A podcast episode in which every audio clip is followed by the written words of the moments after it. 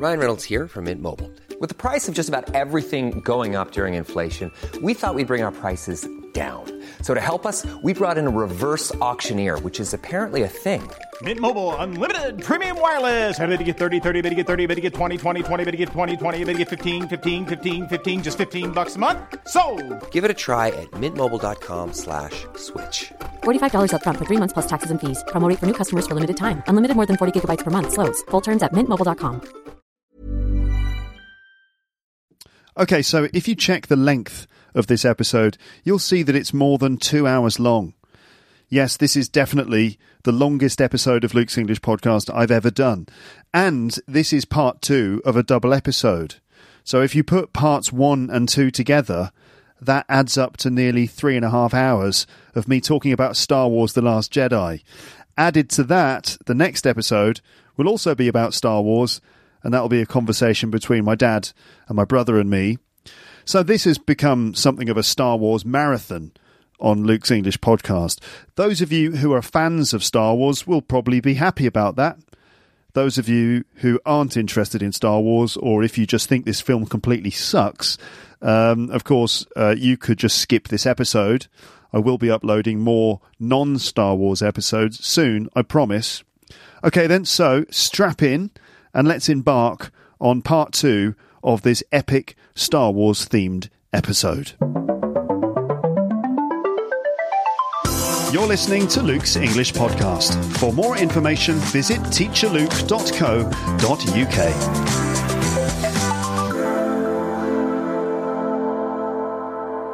Hi, welcome back to the podcast. This is part two of a double episode I'm doing about Star Wars The Last Jedi. In this one, I'm going to continue going through the storyline of the film and giving my thoughts and feelings about the characters and events. I thought I'd be able to do all of this in one episode, but I have got a bit carried away, so I've split it into two parts, and you're listening to part two now. You should listen to part one before listening to this, of course, because that's how parts work generally you start with part one and then you go on to listen to part two. So if you haven't heard part one yet, then you know what to do. If you're not a fan of Star Wars, well, you could just skip this, couldn't you? I'm recording this really for the people who've seen the film and uh, or just people who who like to hear me talking about Star Wars. I said in part one that if I was learning English, uh, I would want to hear I'd want to hear someone talking about this film. And um, so that's enough of a justification for me to do it. Plus, I just want to talk about it.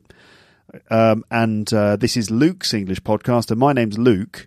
So I think I, I, I get to decide. Anyway, spoiler alert. Spoiler alert. Uh, there are spoilers. I'm revealing lots of details about the film. So you should wait until you've seen it before you listen to this. So if you haven't seen Star Wars Return of the Jedi, no, not Return of the Jedi. Um, it, if you haven't seen Star Wars The Last Jedi, then um, watch it first before you listen to this. Otherwise, I will just spoil the entire plot for you, and you, you wouldn't want that. There is a script for most of what I'm saying in this episode on the episode page on my website so that you can read along while listening, or you can just check for certain words and phrases that you'll hear me use. And having a transcript available for you um, is really helpful if you're using this to learn English. So, yeah, you could read and listen at the same time. That kind of helps you to. Um, as you're as you're actually reading the, the, the text, you're hearing my voice saying all of the words and things, so you hear the way that those words really should be pronounced, and uh, also you can actually sort of uh, see certain new words, see how they're spelt. You could copy paste them into dictionaries in order to check out what they mean. You could then save them in your word lists and stuff. So check out the script on the page for this episode on my website. Uh, if you are listening in the Luke's English Podcast app, you can just click the link for this episode page in the episode description. Okay, and that will allow you to then read the script while you're listening. Um, you know what? I might uh, just upload my notes and scripts and stuff as a PDF into the app so that you can access it even more easily. Then, after this episode, there will be another one about Star Wars. So, three in total. And the next one will be a chat with my brother and my dad that I recorded just after we st- uh, saw the film together about a week ago. Okay, so that's three episodes part one, part two, and then the chat with James and uh, dad. I realise I'm devoting quite a lot of podcast time to this new film, but I just really enjoy talking about it. And that's what I want to do right now at this moment. Okay. And as far as I'm concerned, that's enough of a reason for me to do this on the podcast. Don't worry, I won't be doing Star Wars forever, of course, and we will get back to the other topics and themes that um, I normally talk about on the podcast soon. Okay, then, so I expect that the ones that are still listening to this, those of you who are still listening to this, are the Star Wars fans. So let's now continue where I left off. And I was describing in at the end of part one, I was describing that moment when General Leia gets blasted into space, when the bridge of her ship gets blown up by a couple of TIE fighters. And I said that this is quite a controversial scene. I admit that this scene is weird. Um, I, so I say it's controversial. That means that, like this film in a broad sense, this scene in particular has divided opinion, and, and a lot of people sort of think it's silly or ridiculous or or it makes them angry. Um, this scene has inspired a number of different memes which are going around the internet and stuff. And I admit that this scene is weird. It's a bit strange seeing Princess Leia floating through space, and we've never seen this before in a Star Wars film. But I really don't think it's as bad or as ridiculous as some people think. So the bridge of the Raddus, this ship, has been blown up, and lots, uh, all the people on the bridge have been flung out into space, including Leia, Princess Leia, now General Leia. Okay, so she's hanging in space in zero gravity after the bridge of the ship has been blown up. She's hanging in zero gravity, and apparently now we have zero gravity in space. Okay, um, even though earlier on um, in this film, there was some sort of gravity because those bombs were dropping from those bombers. Remember that? Unless they were special laser bombs, or maybe the the uh, the dreadnought ship was so big that it had its own gravitational pull. I don't know, but apparently now with Leia in space, there's zero gravity. So I know there's no consistency regarding the science in these films, as we've seen many many times. This is not science fiction. There doesn't need to be consistent logical physics, uh, as far as I'm concerned. And if your argument is uh, against this film is that this doesn't make sense, that that uh, from a scientific point of view it doesn't make sense. Well, let me let me remind you that there was virtually no science in the original films at all, and probably any film, any Star Wars films that you love, have contained moments where there was utterly unscientific things happening, like explosions in space, or things that are central to the plot of the film, like, for example, a huge um, planet sized battle station that can blow up other planets with a big green laser. Um, so, uh, um, you know, this is a film series in which there are explosions in space, a huge planet. I've just said this a huge planet sized space station that blows things up with lasers, and a mystical force that allows people to control minds, lift objects, and even project lightning from their fingers. So, you know, t- using the science argument is a bit invalid, I think. In this particular scene, the science serves the characters, the action, and the plot, and it can be the science can be bent this way and that way to serve the story, really. And we're supposed to just suspend our disbelief and go with the vague rules of this universe. In this case, in this scene, there is zero gravity in space, and so Leia is just hanging there. Uh, it seems that her skin may be beginning to freeze because I think that's what happens when you're just launched into uh, zero gravity in space, right? You, it's pretty cold. I think I'm not sure exactly uh, the ins and outs of what happens to the human body uh, when it's exposed to uh, space. But anyway, in this in this situation, Leia's skin is apparently beginning to freeze. Um, she looks dead.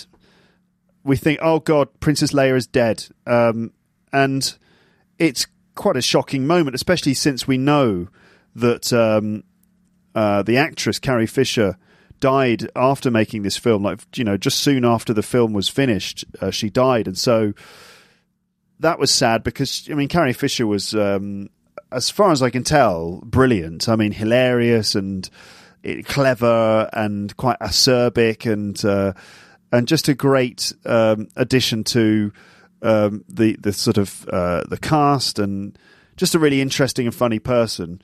And it was a sad moment when she died.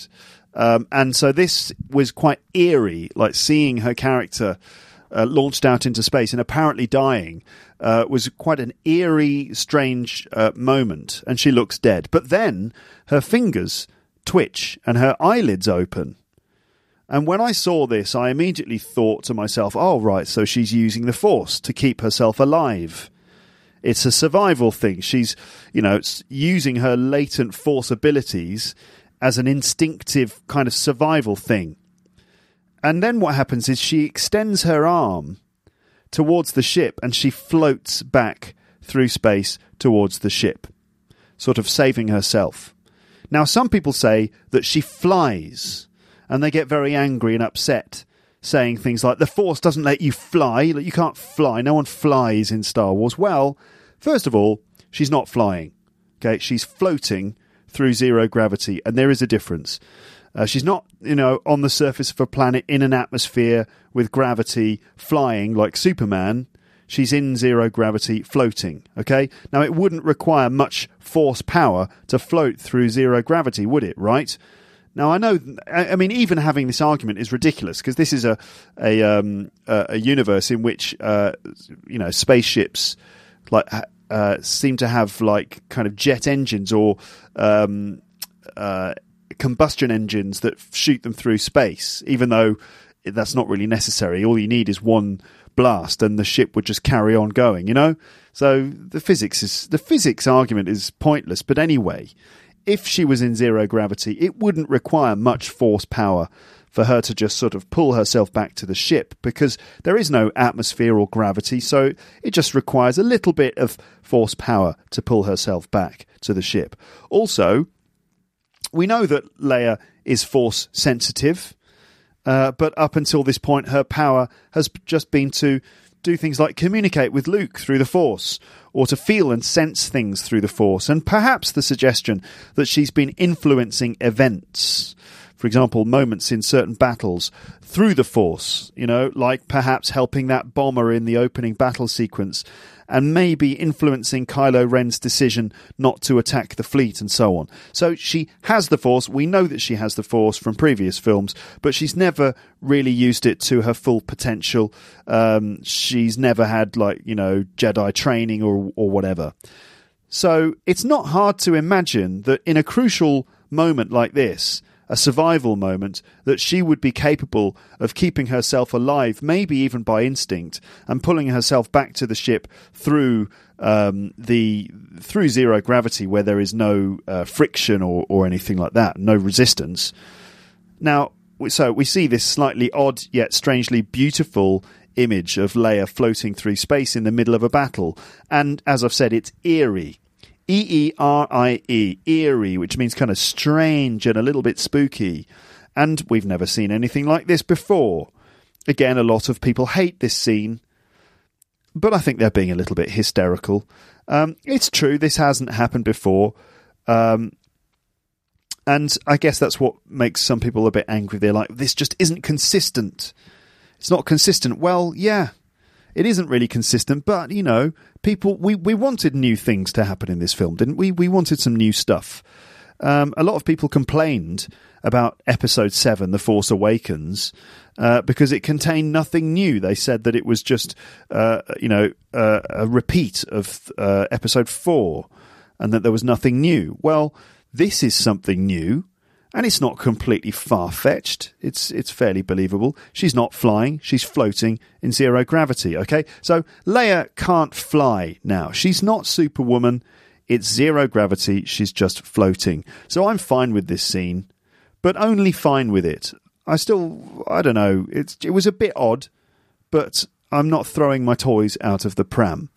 They could have done it differently, you know. Um, they could have done it differently. Like, for example, she maybe she could have used the force to sort of as a sort of uh, protective force field to prevent the, the bridge from exploding, or maybe to deflect the laser beams or something, or maybe she could have influenced the pilots to to prevent them from firing their torpedoes in the first place.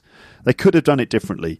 Uh, other criticisms of this scene include the f- the fact that Leia uses the Force here just to save herself, and that other characters die and she could have saved them. Well, let's face it, this film is all about breaking away from the old stuff, and that means that some of the old characters have to die, and that includes some people like Admiral Ackbar, you know, the guy who looks like a fish.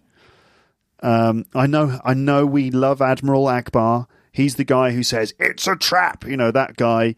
We love Admiral Ackbar, but even Admiral Ackbar has to go. You know, we're going to have to lose some of these characters as we move into the kind of new um, uh, Star Wars universe. I'm not that bothered that Ackbar is gone. I liked him. I liked the way he said "it's a trap" and the way he looked like a fish. Um, I had the Admiral Ackbar toy when I was a child, but it's fine. We can let him go. These are supposed to be tragic events in which people die. So, you know, she could have saved the others, but I think it. I see it as just a sort of instinct. Uh, the the force comes out as a survival instinct in this moment. Maybe she, yeah, maybe she could have used the force differently. I've mentioned this about how she could have maybe contained the explosion and held the bridge together but surely that would have taken much more force strength and force ability. And I reckon keeping herself alive and then just floating back to the ship is quite consistent with the fact that she's never uh, fully trained or developed her, her force abilities. Um, so, yeah, I, I'm still not entirely sure how I feel about it, but I, I quite like it. I thought it was actually quite a beautiful moment in a way that, you know, just this strange. Uh, floating Princess Leia is just weird and something new and spooky and eerie, and, and I'm okay with that. Um, I think it was CGI. I think her face looked like it was computer generated, which was also a bit weird. You know, when you see a character who um, is suddenly a computer image, it it does take you out of the film. It's a bit jarring. Um, and uh, it's a bit uncanny. It's like uh, it doesn't look quite like her. It looks a bit like a model or something. But um, just weird. I mean, I don't mind the weird moments. I quite like weirdness. I think it's interesting. Um, so anyway, this moment is also uh, weird, and I've I've said this already as well. These this is in my notes here. I'm getting ahead of myself sometimes and saying things that I've already written down but haven't read out yet. But anyway, I'll read it out anyway. This moment is also weird and spooky, considering the fact that we all know that Carrie Fisher died just after making this film. Here in the film, we see her character apparently die, but then her eyes open and she makes a miraculous recovery. I find this spooky and odd, but it doesn't make me angry or make me want to throw my toys out of the pram and weep for the death of Star Wars. I think that's a bit hysterical. Also, there's a sense that in the negative reaction to this scene and to quite a lot of the rest of the film, there's a, possibly a bit of sexism going on. Perhaps people just don't like the idea of a woman flying. Uh, I know one person in particular who expressed this opinion. I know just someone I know personally who I talked to about this and expressed this idea. Like, what women can fly now, can they? Like, women can do anything in movies now. This is ridiculous. It's just rampant feminism. Uh, again, th- that seems like a slightly hysterical reaction. How many times have we seen flying men in movies? Loads of them. How many times are male heroes celebrated by seeing them fly through the air tons of times. We've got Superman, Batman, all right, Batman doesn't really fly, but almost. Iron Man, Spider Man, Thor, tons of other characters have kind of like flown around and been super powered, awesome male characters. Nobody complains about flying men. It happens all the time, and it's not going to stop happening. Then we get one flying woman who isn't even flying, and some people throw their toys out of the pram and start complaining about rampant feminism. It's not the end of the world. Some people might say, uh, but it's not consistent with the films. Well, then I'd say yes, it is consistent. She's using her latent force abilities to briefly preserve her life and to pull herself back to the ship. That's it. Now, you might disagree with me on this one. Fair enough, okay? And you, you might have reasons that I haven't sort of noted here because it is a, a very a very div, uh, very divisive moment in the film, and I think a lot of people just couldn't handle this moment, and this was the moment when they just gave up on on the film. This and a few other um, points, but you know, if that's you. Do write your thoughts in the comment section. What exactly is wrong with this moment, in your opinion? Put your thoughts into words I've given you my point of view. Why not give me yours? Okay. So Leia gets back to the ship and she's in a coma. She's replaced by uh, Vice Admiral Holdo, who is um, the next in line, basically. Um, so Vice Admiral Holdo replaces Princess Leia, and uh, she's played by Laura Dern, who we remember from Star, uh, not Star Trek. What am I talking? No. We remember her from Jurassic Park. That's right. So Vice Admiral Holdo turns up. She's got like a weird purple haircut, and we don't really know what to make of her. Okay, now I need to um, skip to the one of the other storylines uh, in this film. So I've just described mainly what happened with the resistance from you know them escaping uh, to them um, being tracked through hyperspace to um, Kylo Ren and his TIE fighters attacking uh, one of the ships and blowing uh, up the bridge, and Leia being sent out into space and floating back again. And now I'd like to kind of talk about the, the Luke Skywalker Rey uh, part of the story. So this is what happens on Ahch-To this um, island in the sea, uh, which is where Luke Skywalker has been living like a reclusive hermit uh, since he um, he kind of disappeared following uh, the big failure that he had when uh, Ben Solo turned to the dark side and destroyed his Jedi Academy. So uh, we heard about that in Episode Seven. And at the end of episode seven, we, you know, they find the location of Luke Skywalker. He's on this island. Rey comes to visit him, and she um, presents him with the with the old lightsaber that he used to own, um, as if to say, "Come on, Luke." Uh, sort yourself out, mate. Come and join us. We need your help. We need uh, Luke Skywalker to come and save the day. And this is one of the those moments that we were all expecting. You know, we were thinking, what's going to happen next? And you know, I'm sure some people were thinking he's going to um, you know he's going to see Rey and he's immediately going to sense her force power and he's going to see the lightsaber and he's going to remember oh yeah that's right I'm Luke Skywalker this is my lightsaber thanks for returning it to me uh, let's now go and kick some ass on a on a galactic level um, some of us thought that would happen. Other people thought, well, he's probably going to reject the lightsaber because it's complicated. You know, he's he's um, he's chosen to to disappear. He's obviously got some issues. So anyway, we, we were wondering what was going to happen. Some people thought that maybe Luke would be like, Rey, my, you're my daughter, you know. It's just sort of one of those Star Wars moments like, um, Rey, wait a minute, you are my daughter. But um, that didn't happen. In fact, what happened was Rey gave him the lightsaber, and it was, you know, f- first of all, like, Mark Hamill is brilliant in this film. Uh, absolutely brilliant. I mean, from episode four, when he was this fresh faced farm boy, quite naive, um, ambitious, wanting adventure, unaware of things like the dark side and the uh, the uh, and his place in the universe, um, desperate to escape Tatooine and go off and have adventures and things.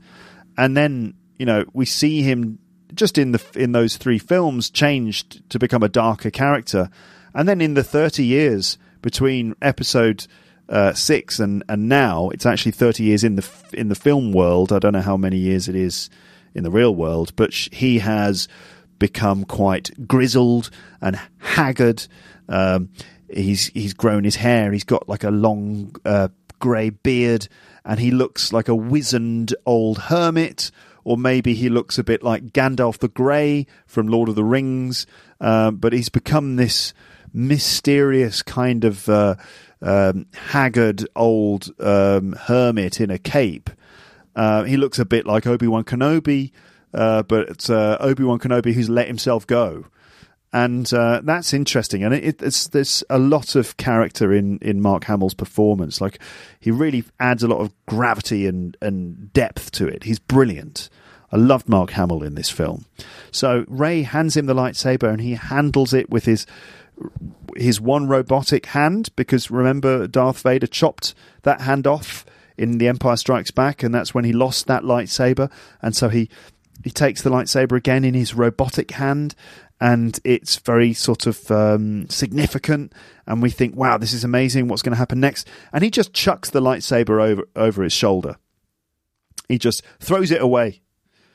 Um, and I was really shocked by that moment. I was gobsmacked. My jaw dropped, and I just went, oh, "Whoa! Oh my god! Did he just throw it over his shoulder? He just chucks it over his shoulder in a very dismissive way." I was expecting him to refuse the lightsaber, to be honest, but I didn't expect him to just throw it over his shoulder. Uh, so I was shocked at that point, but I went with it. And I, I remember actually, as I saw that, I went, oh, oh, wow. And I thought a lot of people are going to dislike that because it's a very dismissive thing that he does. Just throws it over his shoulder and he just walks away. Now, um, this is another one of those moments in this film that's a deal breaker for some people, like Leia floating through space. Luke Skywalker chucking uh, the lightsaber over his shoulder is a deal breaker for a lot of people, and this is when um, you know a lot of people just lost faith with the film. Um, and you know, some people see Luke throw the lightsaber over his shoulder, and they find it to be a fundamental problem. I can understand that. I think it seems to be a bit dismissive and casual, but this is where Luke, this is just where Luke is as a character in the story. He's been on this island for God knows how long, and he's utterly lost faith in the Jedi and in the so called myth of Luke Skywalker. He doesn't believe in these symbols anymore, and he has no time for people who expect him to live up to the legend of Luke Skywalker, and that's because at one point he believed in his own legend himself, and as a result of that, he thought he could do more than he could, and this ended in complete failure. He couldn't live up to all the expectations that he even had of himself. And so he's come to a point where he's trying to, he's rejecting all of that because in his mind, all of that flashy Luke Skywalker Jedi stuff just leads ultimately to failure and, you know, and darkness you know, and you can see it in the prequels or the Jedi doing all the things that they did. Um, they made bad decisions, and it ended up creating Darth Vader. You know, Darth Vader was partly created by the Jedi in the way that they sort of, perhaps arrogantly or blindly, um, made certain decisions along the way, and he seems to have worked out that the Jedi. Um, sort of you know don't realize that they're they're part of a kind of a balance. And the more let's say if the if the jedi do jedi things then as a natural reaction the force is going to um, counterbalance that by bringing the darkness up as well. And so luke has i think rejected all of this stuff because he's realized well you know i'm not following the jedi way because it doesn't seem to solve the problem and that the darkness will always rise to balance out the, the light. And so Luke is in this sort of grey area. It's quite interesting. I, I, think it's really fascinating, and I like the fact that I was shocked in that in that moment. And it was, you know, when he threw the lightsaber over his shoulder, I kind of like, oh, okay, this is going to get interesting. I wonder what's going to happen next. Um, so, some people say that this is not consistent with Luke's character which is one of the main complaints. They say that this is, you know, just inconsistent with uh, Luke's character, and that, that, that Luke Skywalker, the real Luke Skywalker from the original trilogy, would never do that. But you know, I, I would say, well, why not? Why can't Luke have gone in this direction in the 30 years since Return of the Jedi? To me, it just shows depth of character, and it's it, you know, people fail and people change th- their their outlook on life. You know, um, we've seen it lots of times. You know, someone gets to a certain point where something really bad happens to them, and they're met with a big challenge and a, and a huge failure when they expected to succeed, and um, it can be devastating to, to to a person. And so, you know, sometimes people do get broken by uh, experiences, and that's very interesting to explore. I think in a film, especially in a Star Wars film. So um, I found it really interesting that Luke has undergone such dramatic and traumatic changes since episode six. And also, it's just part of a, of a rich and diverse character progression from this innocent farm boy looking for adventure to this kind of um, wounded, uh, psychologically wounded um, uh, uh, old man um, who's kind of lost his faith in, in it all. I think that's a really interesting cr- progression, rather than just having him just simply being the uh, the the brave, uh, resourceful hero, and that's it. That sounds like a bit of a one note song. I like the fact that there's real progression and, and diversity here in this character.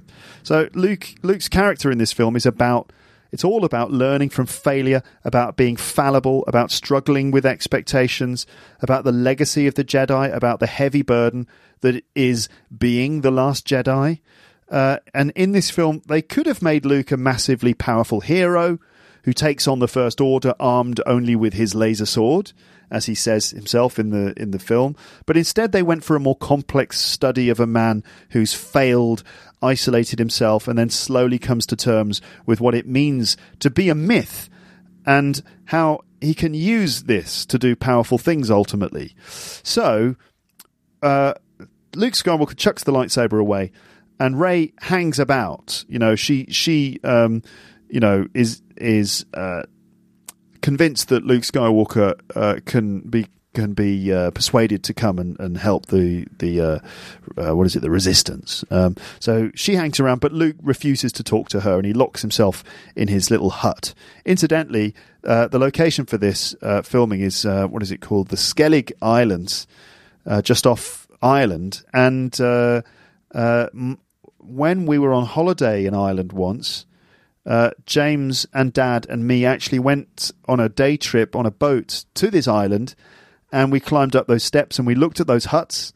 They're they're real things. They're actually there. They're old, ancient, um, uh, like stone huts, and uh, it's a fantastic place. the The island is covered in uh, these little birds called puffins.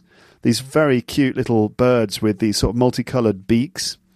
Uh, puffins all over the island and apparently that's why the porgs were invented. Uh, the porgs are there to cover up the puffins. So any puffins that are actually in any of the shots on this island, they get actually replaced using CGI with these porgs. Um, I'll talk more about porgs in a moment. So um, we get some scenes which show Luke's weird and eccentric lifestyle on the island. Um, and I get the impression he's sort of making he's kind of making fun of Rey or he's being intentionally weird in order to just annoy her. Um, so he fishes for uh, a massive fish in the sea, and there's quite a funny scene where he he uses this huge uh, kind of pole with a big spike on the end, and he manages to spike a fish. And then you see him carrying this ridiculous fish up the hill uh, over his shoulder, I and it's just completely hilarious. Uh, he he lives among the porgs. He even drinks weird milk from the breast of some kind of strange sea mammal. Not he doesn't drink it directly from the breast, but he fills a flask with green milk that he gets from the breast of this weird creature that looks a bit like a walrus or something. He then drinks the milk and it drips down his beard, and he stares at Rey while doing this, looking sort of pleased with himself.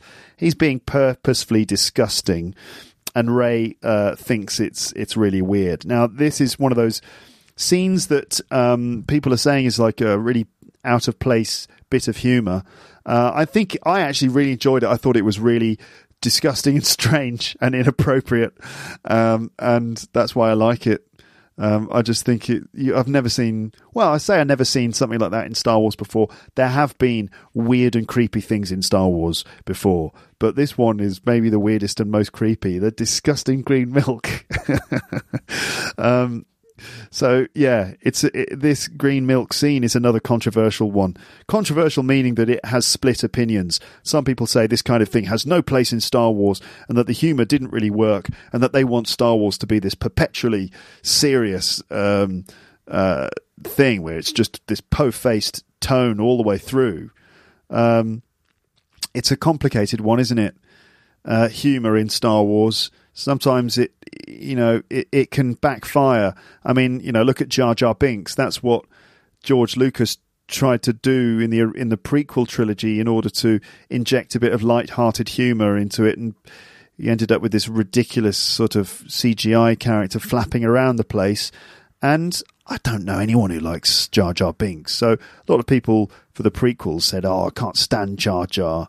Uh, he ruined the film, and that kind of humor is has no place. That kind of children's cartoon kind of stuff has no place in Star Wars. Well, now we've got this fairly twisted adult kind of uh, bizarre humor in The Last Jedi, and you know a whole bunch of other people, maybe even the same people, are getting upset about it now. But I, I actually quite enjoyed the the green milk scene, and I just thought it was.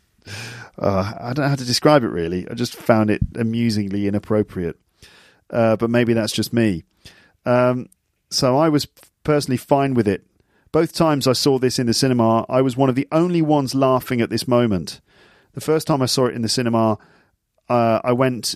I mean, I you know I live in Paris, and and I went to the to a screening um, during the day.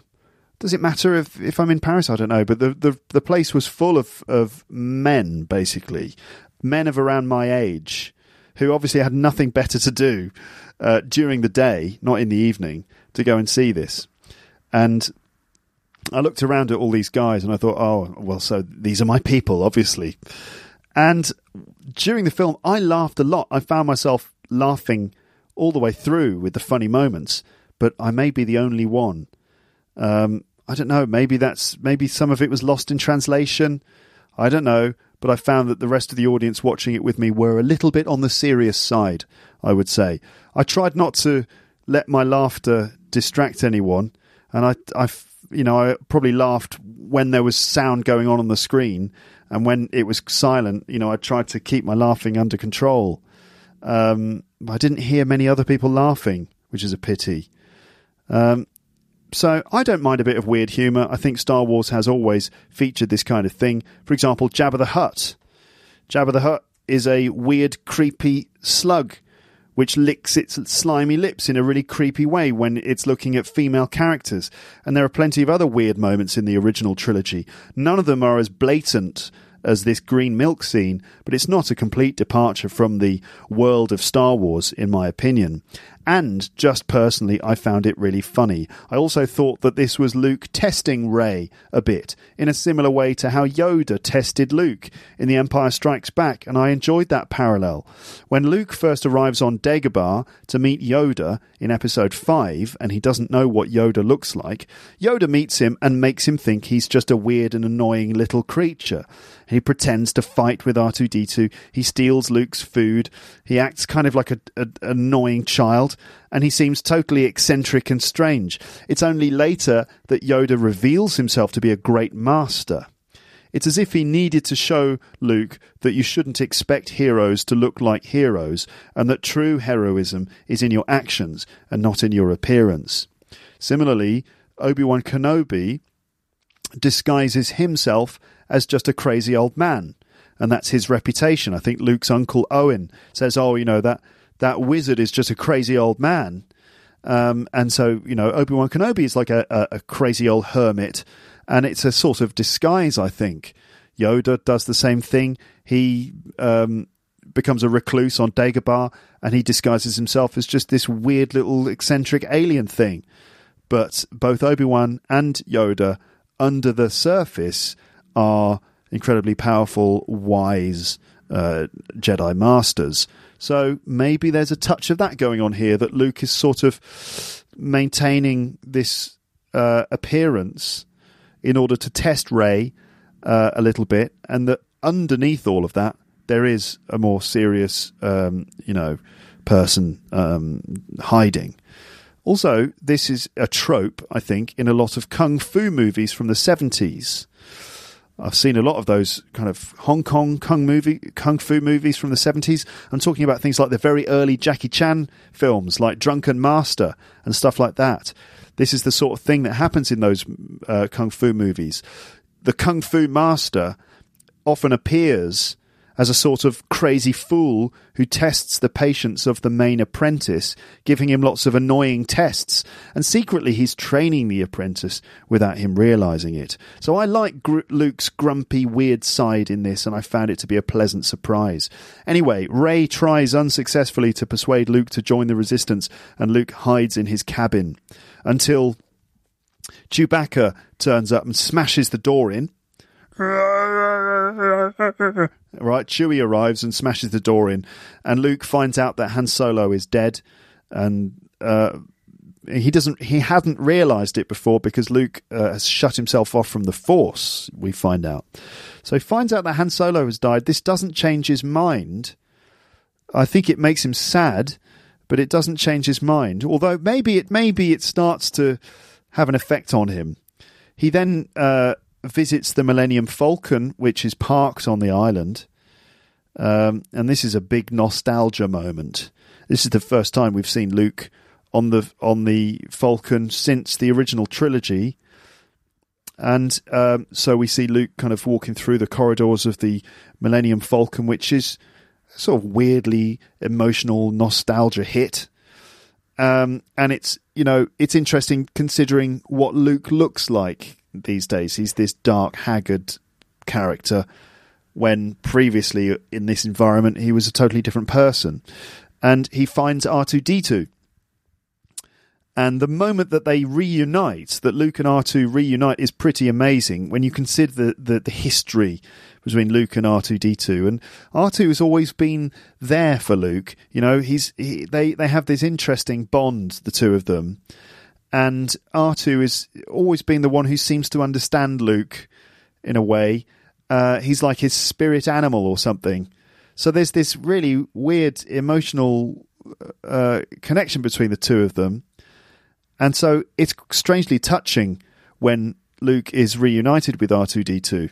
Isn't it weird that just this droid that looks a bit like a, a dustbin can sort of elicit such an emotional reaction?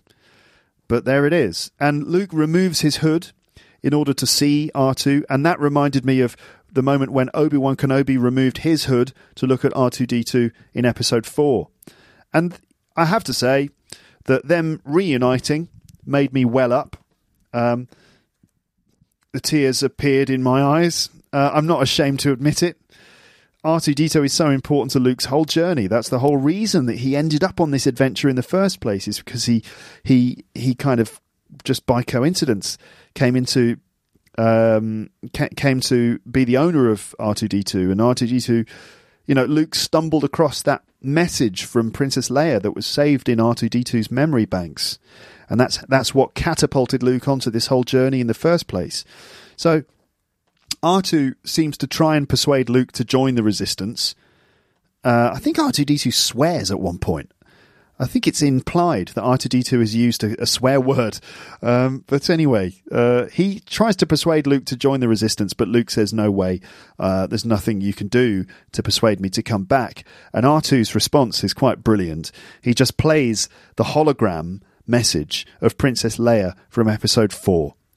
And, you know, he just immediately projects this, the original hologram message of Princess Leia um, and that's another powerful bit of nostalgia. But it's a perfectly, uh, perfectly used little thing. I mean, it's a perfect device that they've done in the film, which takes us straight back to Luke's sort of first awakening, as it were, uh, for you know the way he woke up to um, these bigger things in the universe. Um, it was a magical moment in the original film, and it was a magical moment in this film as well. And Luke says, "Oh, that was a cheap move or something." Uh, and it's a bit true. This is a slightly cheap way for R2D2 to persuade Luke, you know, to go straight for the jugular. Uh, straight for the jugular. The jugular is a is a vein in your throat. If you go straight for the jugular, it's like going straight for your your weak point.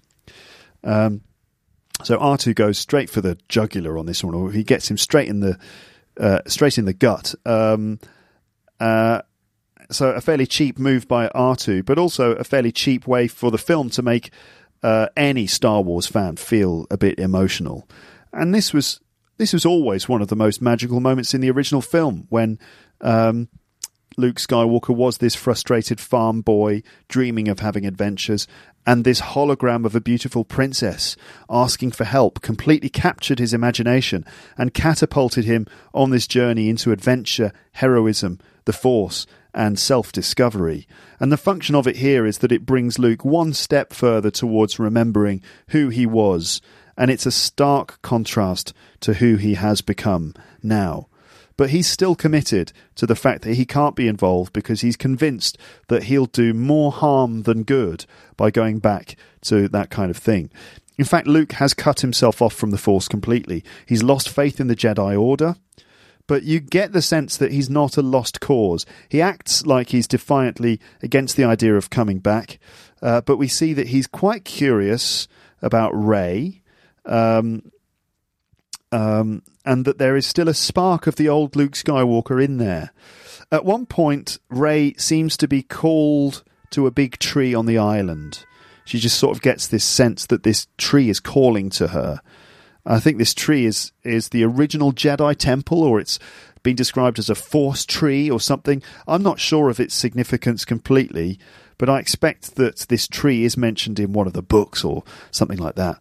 Uh, the tree also houses the sacred Jedi texts, which are basically, well, they're, they're the sacred Jedi texts. I suppose they contain all of the uh, teachings of the Jedi. And Rey seems to be drawn to this place, and Luke notices this and he follows her from a distance. That's when he becomes curious about Rey when he notices that she's been drawn to this significant place.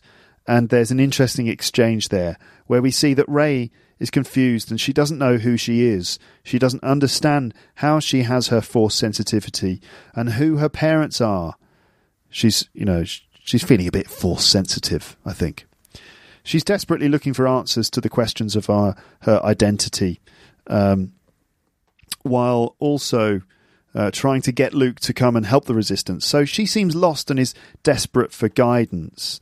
I like these moments where Daisy Ridley seems to be vulnerable as a person. She's kind of emotionally quite vulnerable in these moments. She doesn't know who she is. You know, it's a it's a mystery to her, and she s- seems sort of lost and in, in need of help.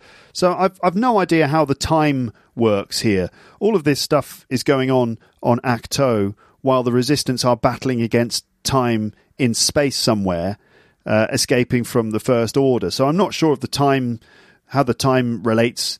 Uh, it feels like on Ahch-To there are a few days pass, whereas the you know the resistance are escaping from the First Order for like a matter of hours or something. I don't really know.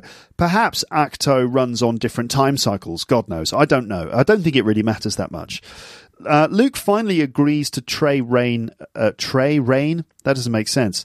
Um, Luke finally agrees to train Rey a bit, and he says something like, Tomorrow at dawn, three lessons. Again, this is a bit like a kung fu movie or a samurai movie or something when the training begins at, at dawn, and, and that's really cool. So, Luke gives three lessons about the Jedi and why they have to end which is his his position now. That you know he he thinks that he's it's you know that the Jedi are a legacy of failure and that they need to end. Um, and all the the while, uh, all, while this is happening, Rey keeps having these weird Force visions with Kylo Ren. So for some reason, Rey and Kylo Ren keep having weird Force visions in which they're connected and they chat with each other. It's a bit like Skype or something, you know, or FaceTime, Force Time, you could call it. So Rey and Kylo sort of weirdly keep getting connected through Force Time. And that's pretty interesting because that's something new that we haven't seen in the Force before. We, we've had people being connected through the Force and talking to each other, you know, like Princess Leia and Luke talking to each other, Darth Vader talking to Luke you know, uh, Luke talking to uh, Force ghosts uh, and things like that. But we've never had two people connected where they can actually see each other uh, and talk through the Force like that. So that's pretty weird. Also, it seems that to an extent that, that these Force visions are partly physical as well, because there's a moment where Rey is uh, connected to Kylo and she's. Uh, I think in the rain, or she's being splashed by the, the water from the sea, and then at the end of the the force time, um, Kylo has got water on his glove, which suggests that it's possible to actually physically connect two places. And Kylo even mentions, you know, that you know you're not doing, you can't be doing this because the effort would kill you. So it's it, there are suggestions that this kind of, um, I don't know, like traveling through through force time or force space is is possible. That it's possible to you know, breach uh, time and space through the Force in some way, which is a pretty interesting thing. And it's, you know, um, it's it's quite important that Kylo says uh, you can't be doing this because the effort would kill you, because that seems to suggest that uh, it is known in the Star Wars universe that it's possible to project yourself uh, to another location through the Force, but that it's extremely um, demanding physically and mentally to do it, and that it you know it could kill you. This is interesting because you know this tells us this is like a clue as to what happens at the end of the film. Um, so anyway, they keep having these these force visions, this force time. And at the beginning, you know, they don't understand what's going on. And uh, Rey at the start is, you know, very angry with Kylo. Uh, she calls him a monster. She she berates him for killing Han Solo, um, and he makes fun of her. He says he, he he makes fun of the fact that she's looking for parental figures everywhere and that she'll never find them. And as these force force time visions occur more and more, they kind of grow strangely close to each other, mainly because they actually have quite a lot of things in common, even though they're on opposite sides. You know, Kylo is you know basically with the bad guys and Rey's with the good guys. Kylo's on the dark side of the Force. Uh, Rey, we think, is on the light side of the Force. Um, there, it, I think the idea is it's a bit like yin and yang. You know that they are they represent the balance, or somehow they represent this kind of weird uh, yin and yang relationship in the Force, where they have things in common and they're they're sort of somehow interconnected, uh, even though they are on opposite sides. I don't know. It's it's interesting. Uh, so yeah, they they they sort of start to grow quite close to each other. She's desperate for guidance. He's curious about her force abilities, and perhaps he's working out if she is an enemy or perhaps a potential ally. They're both alienated from their so-called mentors. Uh, Rey is alienated from Luke, who refuses to train her in the in the way that she expected, and she she sort of uh, doesn't quite trust Luke because he's acting so strangely.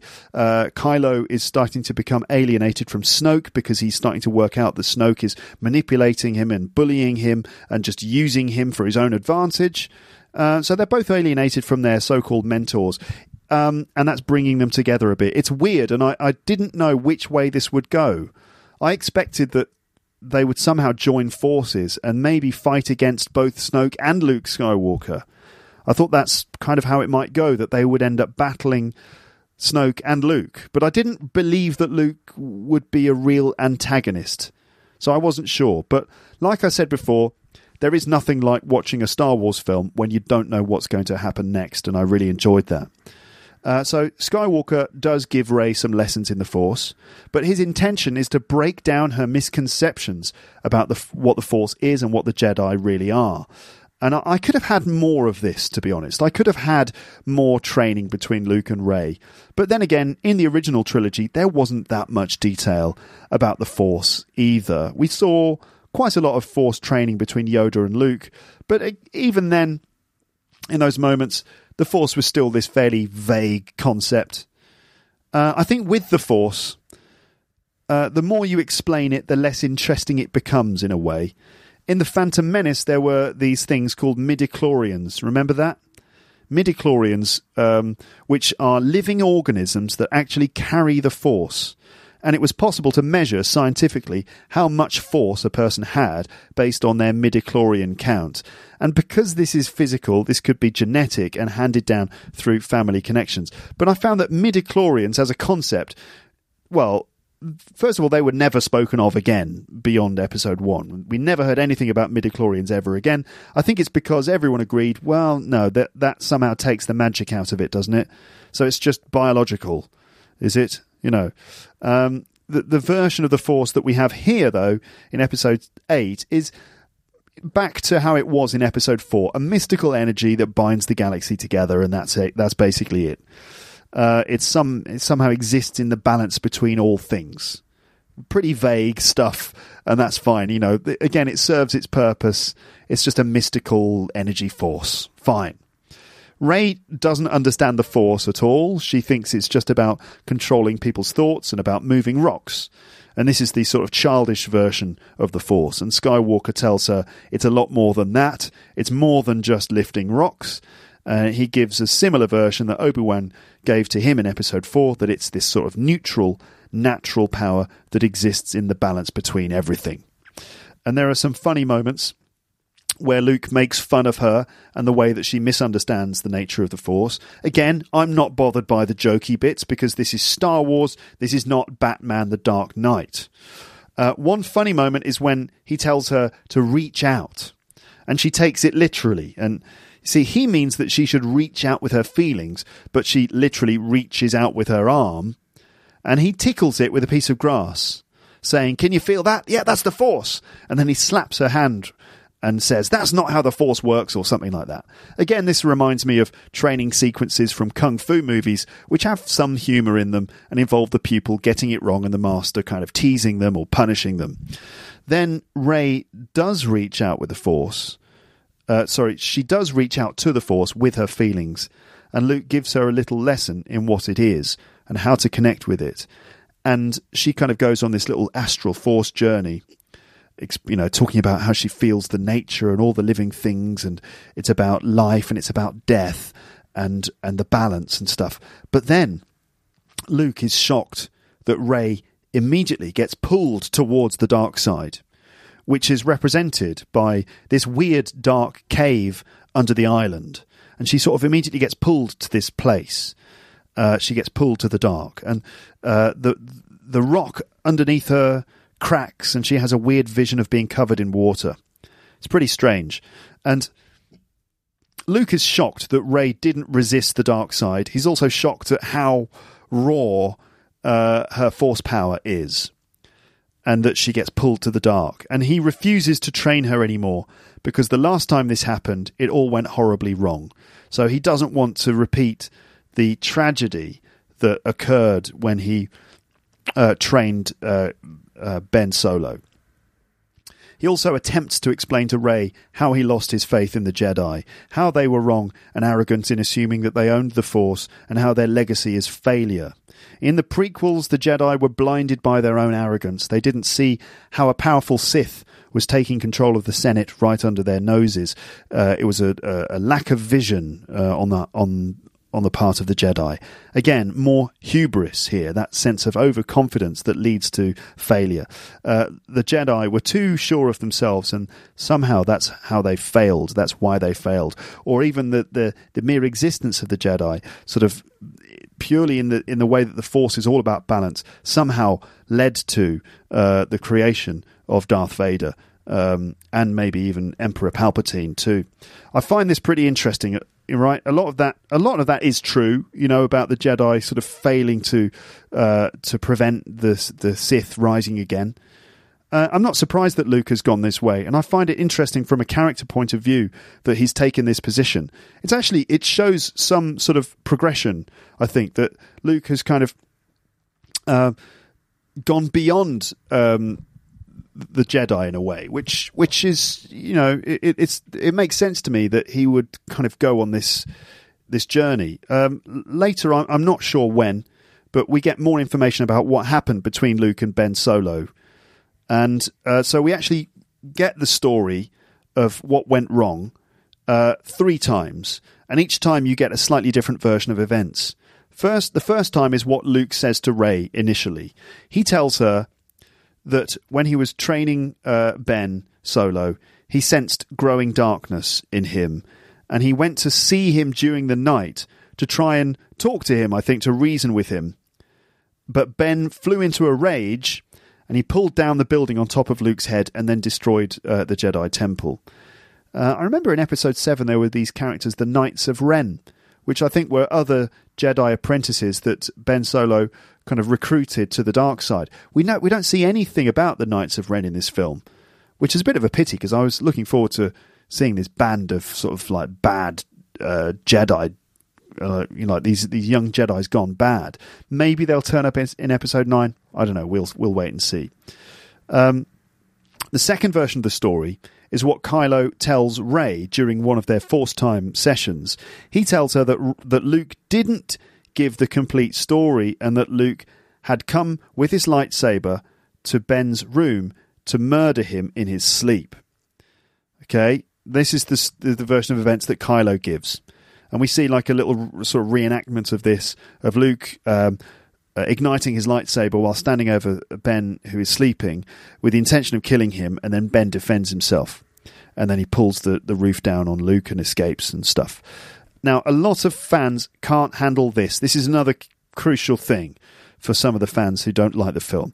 A lot of the fans can't handle the idea that Luke would um, would uh, kill uh, a young apprentice, his own nephew, in his sleep. That this is just something that Luke Skywalker ne- would never do because he was just too heroic and stuff.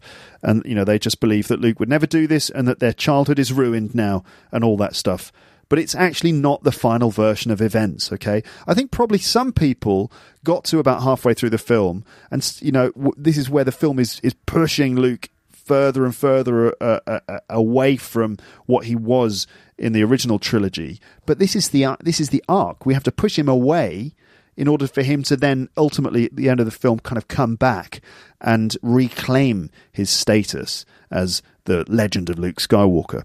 But this is like the in a way like the the, the darkest moment where Luke appears to have um, intended to kill his nephew uh, in his bed. Um, but then we have the third version of the story, which uh, apparently is the true one. And this is what Luke explains to Rey. Finally, after some crucial moment, he explains to her that it he had become aware of a growing darkness in Ben and that he struggled with what to do about it. And he went to Ben's room in the night to read Ben's mind. And he did that, and he was so shocked by the darkness that he saw inside Ben Solo that in a moment of compulsion, he ignited his lightsaber. He, you know, a split decision. He chose to ignite the lightsaber in order to kill him and rid the galaxy of another possible evil tyrant in order to prevent uh, the rise of another Darth Vader. That's why he did it. But then, as soon as he had ex- ignited his lightsaber, he immediately regretted the decision and immediately realized that this would mean killing his nephew, one of his students, in a cowardly way. Imagine that sort of being so shocked by the darkness that he ignited his lightsaber and then immediately thought, no, no, no, no, I can't do that. That's terrible. That's ridiculous. Um, so it was a split second decision, and he immediately changed his mind when he realized what he was doing. I think this just gives Luke's character more depth. Remember that he was the last Jedi. Okay, he was, you know, he ha- he had to handle all of this kind of thing on his own, and perhaps he'd taken on too much in agreeing to train these young students and in agreeing to train Ben Solo. That's a big job, and perhaps he wasn't really capable of doing it all on his own. And so maybe a split second bad decision is kind of understandable. You know, and yeah, maybe Yoda and Obi Wan's Force ghosts hadn't visited Luke for ages and ages, and so he hadn't had guidance from them, and he started to slip a little bit, and he made one little error of judgment for a split second. As he said, he believed in his own legend, and maybe this was his failing. He took on too much, and ultimately he wasn't able to handle the task of restarting the Jedi Order on his own, taking on his sister's troubled son, who was also incredibly powerful in the Force, but touched by the dark side, and was already being manipulated and controlled by Snoke through the Force. It was all too much for one guy, so we shouldn't be too shocked that Luke failed, even for a second. I think there is a lesson here, and, and that is that success can be very dangerous. In this case, Luke had success uh, in the fact that he had helped to redeem Darth Vader and kill the Emperor at the end of Episode 6. And this kind of success can lead to a false sense of confidence, which can ultimately lead to failure. And there's a lot of that in this film. A lot of um, a lot of failure actually in this film. It's not all heroics. Lots of lots of people failing, which is I think what you need for the middle chapter in a story. You know, you need the first chapter in the story establishes the heroes and sets them out on their journey. The middle part is where they they are challenged and they fail, and then the third part is where they kind of somehow get resolution. You know, and you see that in many many stories. It's often the way it goes. Yeah, the, the lesson here is that success can be dangerous. So yeah, a lot of that kind of thing in this film. It, it, it is tragic, but at least there's more depth to this than just gymnastic lightsaber duels and being badass for no reason. Anyway, Luke tells us uh, tells his story of how he immediately changed his mind and he was not going to kill Ben, but then Ben woke up and saw Luke standing over him with his ignited lightsaber, and that's when Ben pulled down the building on top of Luke and destroyed the temple. It's a sort of a misunderstanding, in fact, that makes Ben think that Luke was really going to kill him, when in fact he'd already decided not to. In any case, Ben rejects Luke, and he then probably gave his allegiance to Snoke more fully. Uh, Luke again tells Rey to get off the island because he's gone there to die and, and so on. And this pushes Rey closer to Kylo, who is the only one who seems to understand her. Will she turn to the dark side to be with him? Will he turn good to be with her? Um, uh, you know, no idea. I'm not sure of the chronol. Uh, I'm not sure of the chronology here. I might be getting some of the events here uh, a little bit wrong. At one point, Rey visits the dark cave, like Luke does in The Empire Strikes Back, and this is a really cool and spooky sequence where she seems to see herself trapped in time like she sort of seems to be trapped in a weird timeline inside this weird magic cave. Or perhaps it's just her reflection repeated again and again and again.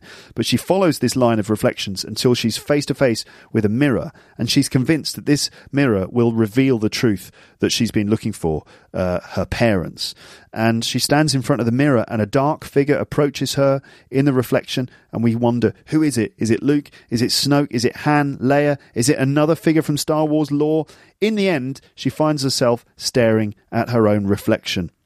Now, what does this mean? I guess it means that she's on her own, and her parents just aren't that important. Or maybe it's just a question of her coming face to face with herself, and really her ultimate journey is to know herself, and that she's on her own, and that she shouldn't expect, uh, you know, uh, her parents to provide some big answer to the question of who she is. That she's just Rey, and and that's it, and that that um, maybe her heroism or her power comes from herself rather than her having to be part of some family uh, line, you know? Um, also, at some point here, Luke decides to reconnect with the Force. Not sure exactly when this happens, but at, uh, at some key moment, he decides he decides to reconnect with the Force. He sits on this stone altar on the cliff top and he meditates and he reaches out into the Force. I think he makes a connection with Leia, who is still in her coma. Uh, I think this is where Luke realizes a lot of things, but it's actually not shown in the film. We don't see um, the moment where he sort of realizes lots of things and sort of snaps back into um, into realizing a lot of stuff. That's not shown. It's it's implied in the way that he reconnects with Leia, and by reconnecting with the Force here, I think he gets strength from his renewed connection with Leia. He realizes that there is something that he can do, and basically by reconnecting with the Force, he realizes his power and perhaps his hope again, or realizes the importance of Rey or something. I'm not sure. So Rey and Kylo have another force time.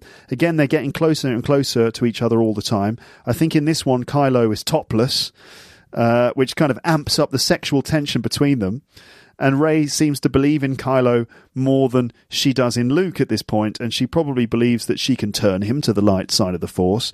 But we still don't really know how Kylo feels. He's hard for us to read. He's just blank and unreadable, which is a strength in terms of the acting performance. He could be a bit vulnerable, maybe a bit lost, you know, uh, a bit like Rey, but he could also be just pure evil. We don't really know. They actually touch at one point in their forced time, and when they do this, Luke bursts into Rey's hut and is shocked to discover them in contact, and he destroys the hut and he breaks the connection. And then there's this sort of fight between Rey and Luke, a stick fight. They they fight. It's like a lightsaber fight, but with sticks. Um, uh, Rey demands to know if Luke really did try to kill Kylo, and she attacks him with her staff. And Luke defends himself with a stick, and he disarms her and to me, this this looks like he's still training her. When he and when they fight with the sticks, he's he's def- he defends himself. He manages to avoid her strikes. He never actually strikes out against her. He's just defensive.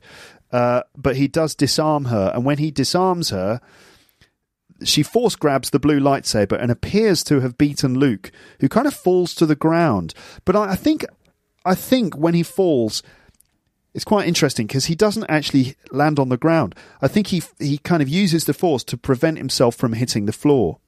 He floats for a moment. I'm not quite sure what happens here, But I think him falling back and then using the Force to protect himself, this is again another example of how he's reconnecting with the Force.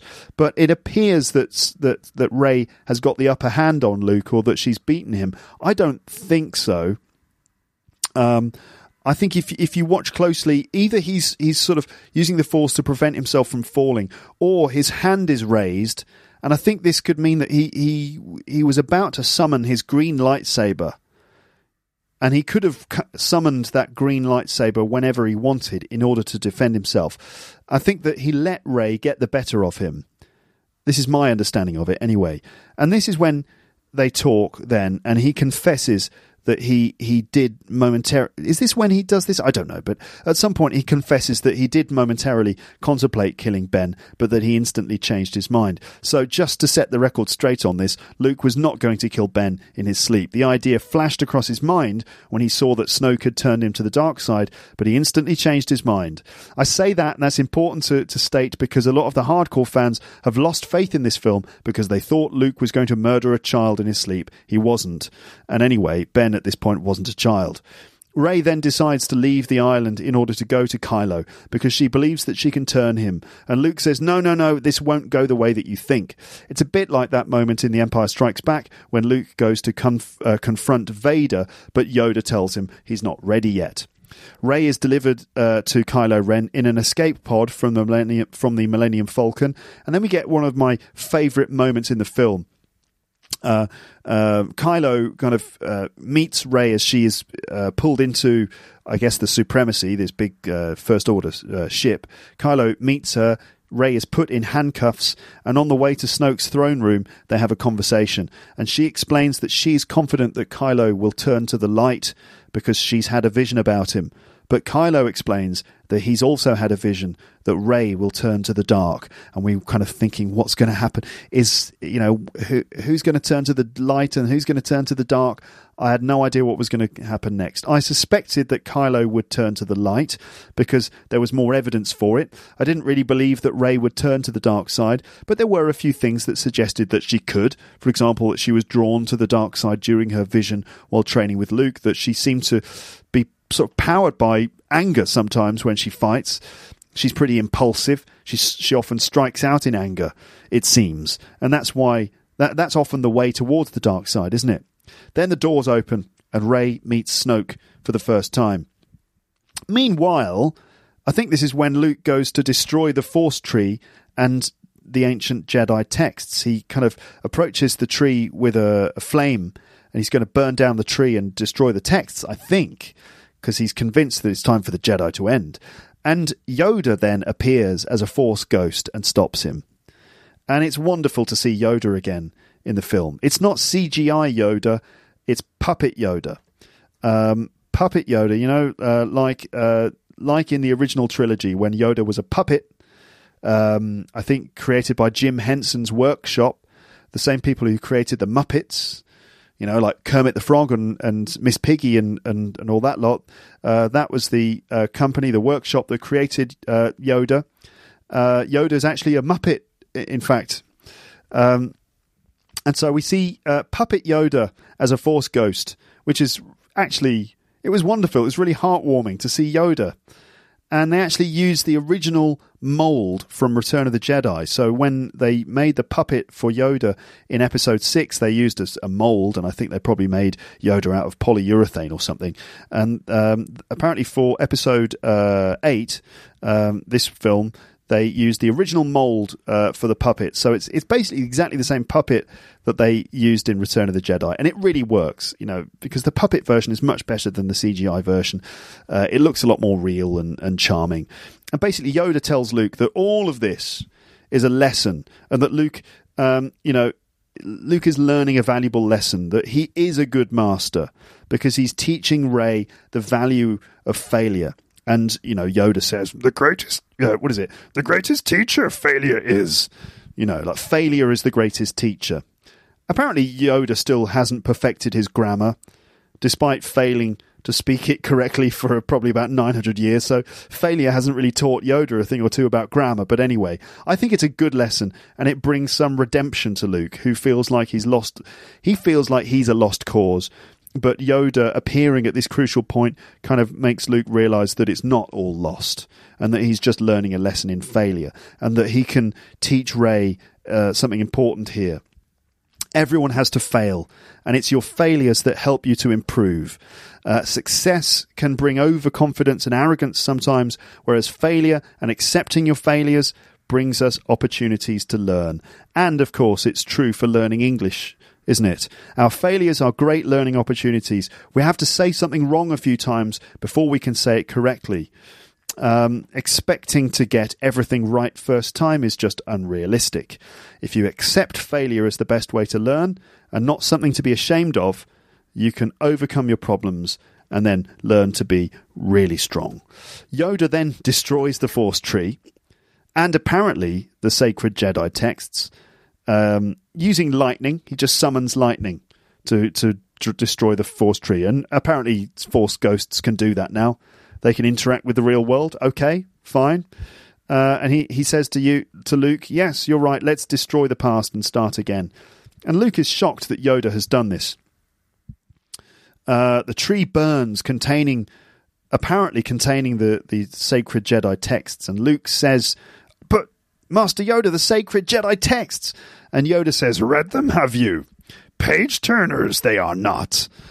Uh, and I laughed out loud at this idea that Yoda saying, "Well, have you read the the Jedi texts? They're not exactly page turners, are they?"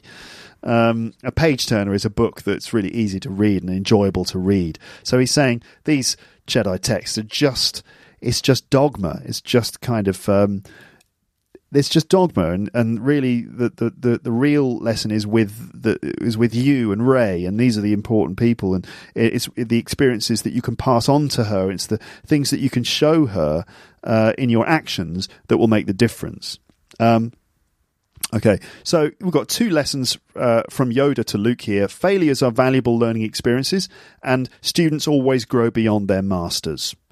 And um, yeah, so anyway, we now go I'm now going to go back to Snoke's room where Rey has been uh, delivered there by, by Kylo Ren. So Snoke reads Rey's mind and he kind of plays around with her. She attempts to fight back several times.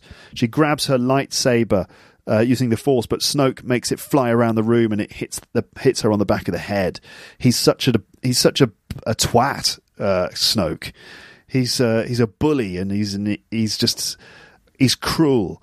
Um, she she also grabs Kylo Ren's lightsaber at some point in order to attack, and Snoke, in response, flings her around the room using the Force.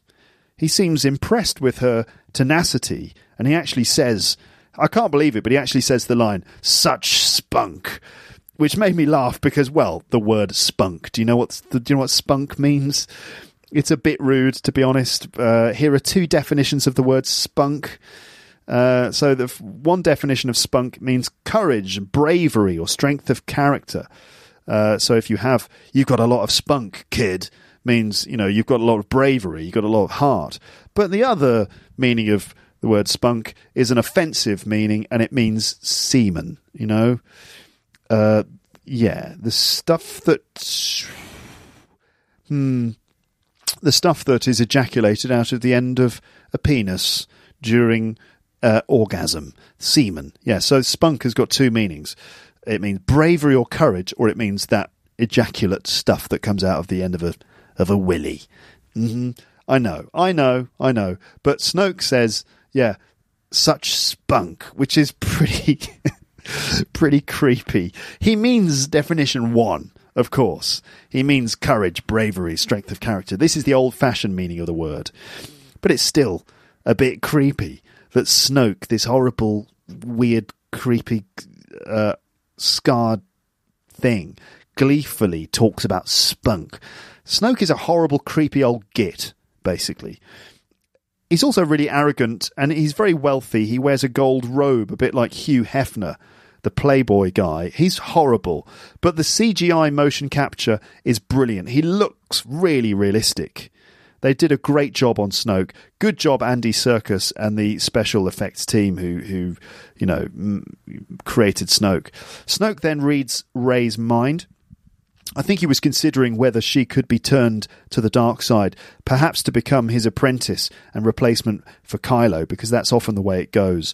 Uh, we saw the same thing in Return of the Jedi. The Emperor sort of. Um, uh, putting Luke Skywalker up against Vader, I think the Emperor probably was thinking uh, that if Luke was turned out to be more powerful than Vader, that Luke could be uh, the Emperor's new apprentice. You know that thing and it's it seems to be the same thing that's going on here. That I think Snoke is trying to decide which one he he wants to keep as his apprentice. If he thinks that Rey uh, could be corrupted, that you know she could be a better apprentice than Kylo Ren. Um, but he reads her mind and he sort of summarizes that she can't be turned. She's too pure or something. So he decides that Kylo should kill her, perhaps to finally complete his training. Meanwhile, Kylo Ren looks at the situation quite blankly, except for subtle reactions and the movement of his eyes. And it reminds me of how Vader observed the Emperor when he was attempting to turn Luke to the dark side. We suspected that Vader was loyal in his heart to Luke. Similarly, I suspect that Kylo Ren actually has started to hate Snoke and he feels resentment towards how manipulative he is. And we suspect that Kylo has feelings for Rey, or at least believes that Rey might join him somehow.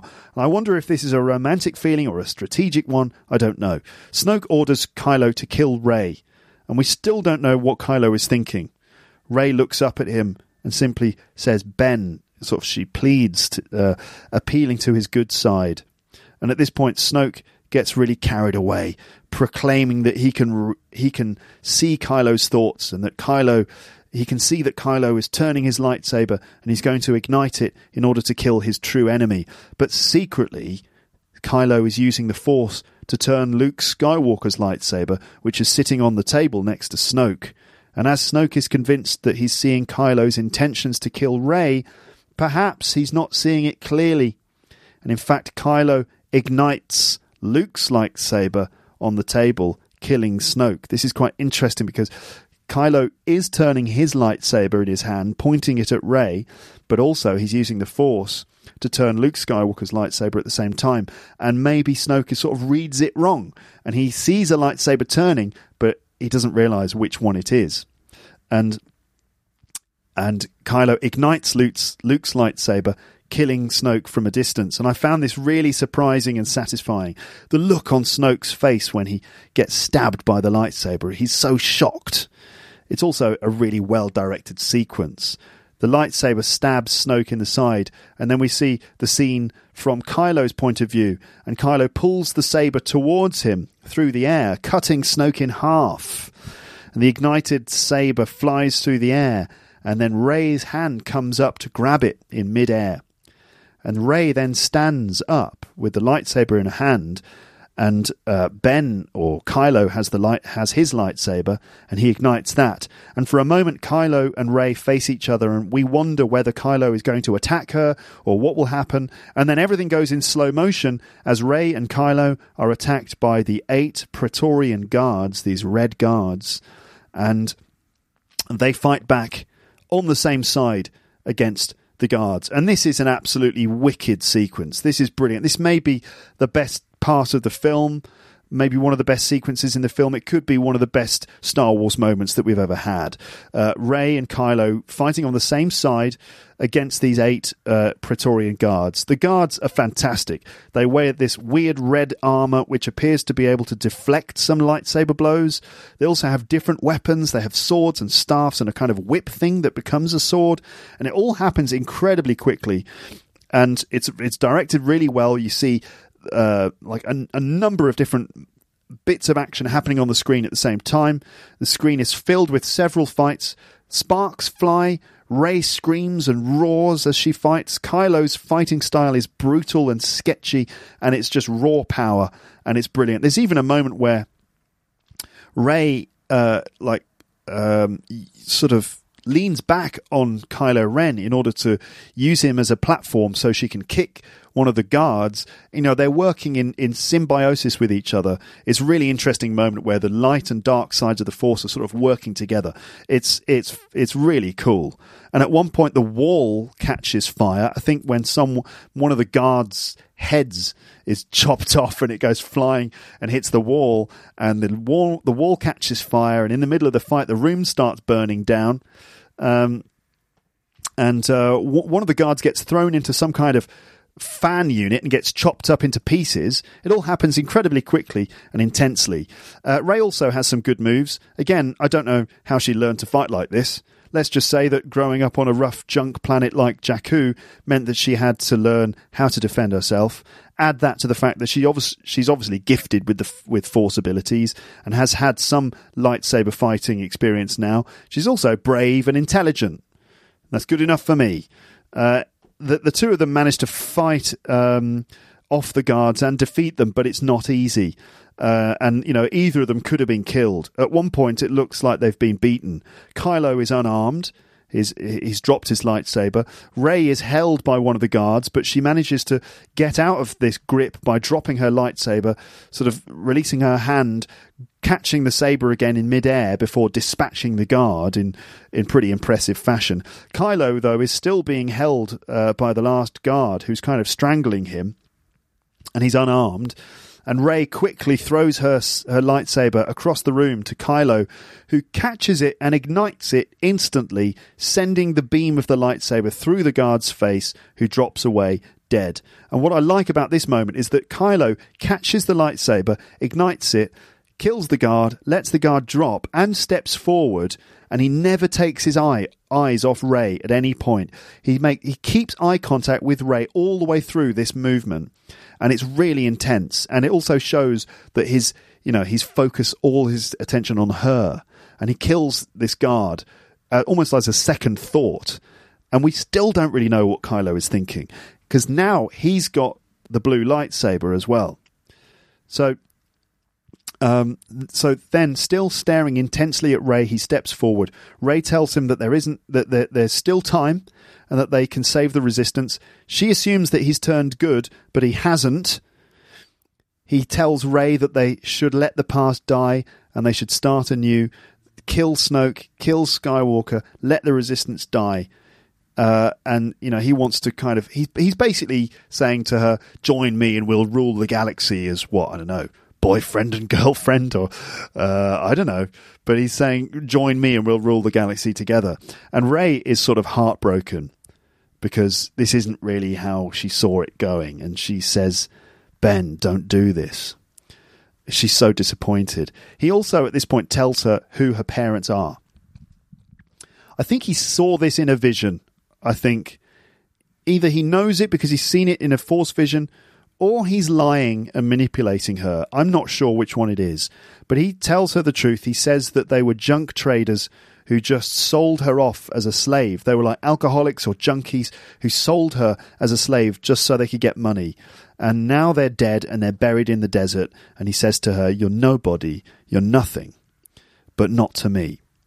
So this is very, I think this is very manipulative thing to say. Saying, with, you know, in one sentence, you're nothing. And then in the next sentence saying, but you're not nothing to me. So this is the same kind of manipulative behavior that we saw from Snoke towards uh, Kylo before. And he begs Rey to join her, but she's heartbroken by what Ben is doing and she won't do it. She refuses. She sees that Kylo is now beyond redemption at this point. I think Kylo has crossed a line by killing Snoke. I mean, that was a great. I, I love the way Snoke uh, was killed, and I thought, you know, good because he was a horrible git, wasn't he, Snoke? But I think Kylo has crossed a line, and he's now the new Snoke. And all these changes of position happen really fast. Surely this is the interesting part of this film, or one of the more interesting parts. And I can't really understand how all these angry haters didn't enjoy this sequence. I thought it was amazing. And you know what is really going on in Kylo's head? Will he will he go bad ultimately, or is there still some good in him? In Return of the Jedi, we have similar questions about Darth Vader, and ultimately he turns good. But in this one, Kylo doesn't. he's definitely the bad guy. He wants to kill her friends and he's being very manipulative. He might be lying about her parents, even though she says that she's always known about this deep down, that they abandoned her. Maybe he's lying or something. Maybe it's true. Perhaps we'll see in the next episode. Or perhaps her lineage isn't important and it just doesn't matter what your family connections are anymore in this universe. That you don't have to be from a certain bloodline in order to be force sensitive. Uh, at this point, she decides that um, she's going to try and grab the lightsaber. So she uses the force to grab Luke's lightsaber from Kylo, and the lightsaber ends up suspended in midair between them as they both struggle to grab it, and the lightsaber then explodes. And then in the in the film, this part of the story, uh, this part of the story is told in parallel with the other parts, which I haven't mentioned yet, namely the Finn and Rose storyline and the Poe Admiral Holdo storyline. So I need, I'm really talking far too much about Star Wars here. Uh, some of you will be enjoying this, but you know I do not want to go on too long. But I've got loads of other things to say. I haven't finished talking about the storyline yet. Let's just keep trucking, okay? So, what about the Finn and Rose storyline? So Finn is going to escape um, uh, the the the resistance ship and go and find Rey. He's found the tracking device that Leia was using to to keep uh, track of Rey's location. Uh, now that Leia is in a coma, Finn's got the tracking device and he thinks, I'm going to go and find Rey. Enough of this. I'm leaving. I'm going to go and try and find Rey. Rose stops him. She's an engineer who works in one of the one of the parts of the spaceship, and she she has already had to stop a number of people escaping, like cowardly escaping from the uh, uh, from the the resistance ships. Uh, she she stops Finn. I mean, when she first meets him, she seems impressed that he is the uh, the famous Finn, and she seems kind of like in awe of him and stuff. And you know, that's that's pretty interesting that Finn has become sort of almost a legend of, of his own, but. Um, uh, she's sort of disappointed to discover that Finn is is leaving, and this is part of Finn's character arc. That he starts out as a traitor, that he's someone who just is always running away, um, and I think in this um, in this part of the story, Finn really learns ha- what um, loyalty really means, and w- and why people fight. And so he, he, he stops running away. He becomes more of a hero at this point. I think that's the point of this part of the story. Um, and so, anyway, Finn and Rose kind of hook up together and they, they work out together in a fairly cheesy way. Uh, you know, by sort of coming to the same conclusion at the same time that the hyperspace tracking that the First Order is using to, to keep keep track of uh, the Resistance ships, uh, that this hyperspace tracking can be stopped if they disarm it from the lead First Order ship. And Finn has like some intel on the location of the tracker uh, because remember he used to be in the First Order, and so they work out that it, if they can get into that ship, uh, if they can sort of um, um, sneak into the ship and find the tracking device and disable it, they can save the resistance. And you know it must be a, a suicide mission. Uh, but anyway, uh, they go and see Poe Dameron, who agrees, and they call Maz Kanata for more information. Maz Kanata, I, am not convinced that she's a great character. I think she's a bit crap, really. She's a sort of vague orange Yoda who isn't as interesting as Yoda. But anyway, um, she kind of tells them uh, that they can, um, a, a, yeah, a complex and contrived plot is set up where Finn and Rose have to meet a codebreaker who can help them access Snoke's ship. Um, and uh, is it Snoke's ship or another ship? I'm not sure. Anyway, uh, so the, the plot is they have to go to this place, find a code breaker who will help them get onto Snoke's ship. Um, and then they can disable the hyperspace tracking, saving the resistance. Okay, so they head to this place, which is called Canto Bight, and as they're on their way there, I don't know, they manage to sneak sneak out uh, without the First Order seeing them. Yeah, I know. Um, but anyway, on on the way to Canto Bight, Rose tells Finn, "You know, I hate this place. It's full of the worst type of people," which is a sort of a callback to uh, that moment in Episode Four when uh, Obi Wan Kenobi and Luke Skywalker head to Mos Eisley, and Obi Wan says, "You know, we must be careful. It's a it's a hive of scum and villainy. You know, it's the the worst kind of people are here." And Mos Eisley is full of like low life scum um, you know, uh, low life criminals and things. But here, uh, Rose, when she says the worst type of people, actually she means like rich people, uh, these kind of high society rich people. uh, and a, a, different type of uh, awful person. In this case, it's like a gambling resort. It's a bit like Monaco or something. So all these people are super rich and they spend their, their time gambling and uh, and sort of um, it's very hedonistic and stuff. So that's quite interesting. That uh, you know, it, it's a bit like Mos Eisley, but the upper uh, class version of it or something. Um, so anyway, they they park their spaceship on the beach, which is, seems to be a bad move. The, it kind of attracts the attention of the local police. But these kids, you know, Rose and Finn, they don't really know what they're doing. Um, and you know, there's no way this this mission's going to work. Surely, uh, anyway, we see uh, the casino on Canto Bight, and it's a bit like the Cantina Bar from Mos Eisley, with all these weird characters and things. But instead of it being all low life, everyone's rich and it's very high society. Um, there are also these weird horse things on on a racetrack, and uh, we discover that these horses are being looked they're, they're being mistreated. They get whipped and stuff, and and they're and they're looked after by these slave children so there's this this other sort of um, uh, subtext going on here that of these the, the, mistreatment of animals and children in in different parts of the galaxy. Rose hates uh, this place. Uh, because of the way the animals and children are mistreated. Um, there's a funny little moment with this little drunk gambling gambling creature who thinks that BB-8 is a gambling machine, and he keeps like inserting coins inside BB-8. That's kind of funny, and it gets there's a payoff later when BB-8 uses all those coins as ammunition. He kind of uses it as like a, a rail gun, firing the, the coins out at, uh, at a bad guy. Uh, and Rose and Finn, of course, they get caught and thrown in jail because they they they parked their their spaceship in the wrong place, and they they fail to meet up with the. Um, a code breaker, and they're kind of in this jail cell you know, talking about what they're going to do. And then Benicio del Toro's character turns up in the film, and he's great. He's he's um he plays the part of this seedy, mis you know, untrustworthy uh, sketchy character who is able to pick any lock, and somehow he knows the codes to get them into this um, this special room on the First Order ship. He's a generally untrustworthy, shady character, and I love Benicio del Toro as an actor. I've always liked him in films. He's an engaging screen presence, to quote Mark Kermode. And um, so Benicio del Toro's character, who's called DJ, overhears Finn and Rose discussing their plan, and he says that he can get them in the room on the First Order ship. And they don't really believe him, but somehow he has a way to pick the lock on the jail cell and get out. And with BB 8's help, they get away. And so do Finn and Rose, who in the end escape on the horses from the horse track um, uh, with the help of a couple of slave kids. Um, who decide to help them when they realize that they're with the resistance.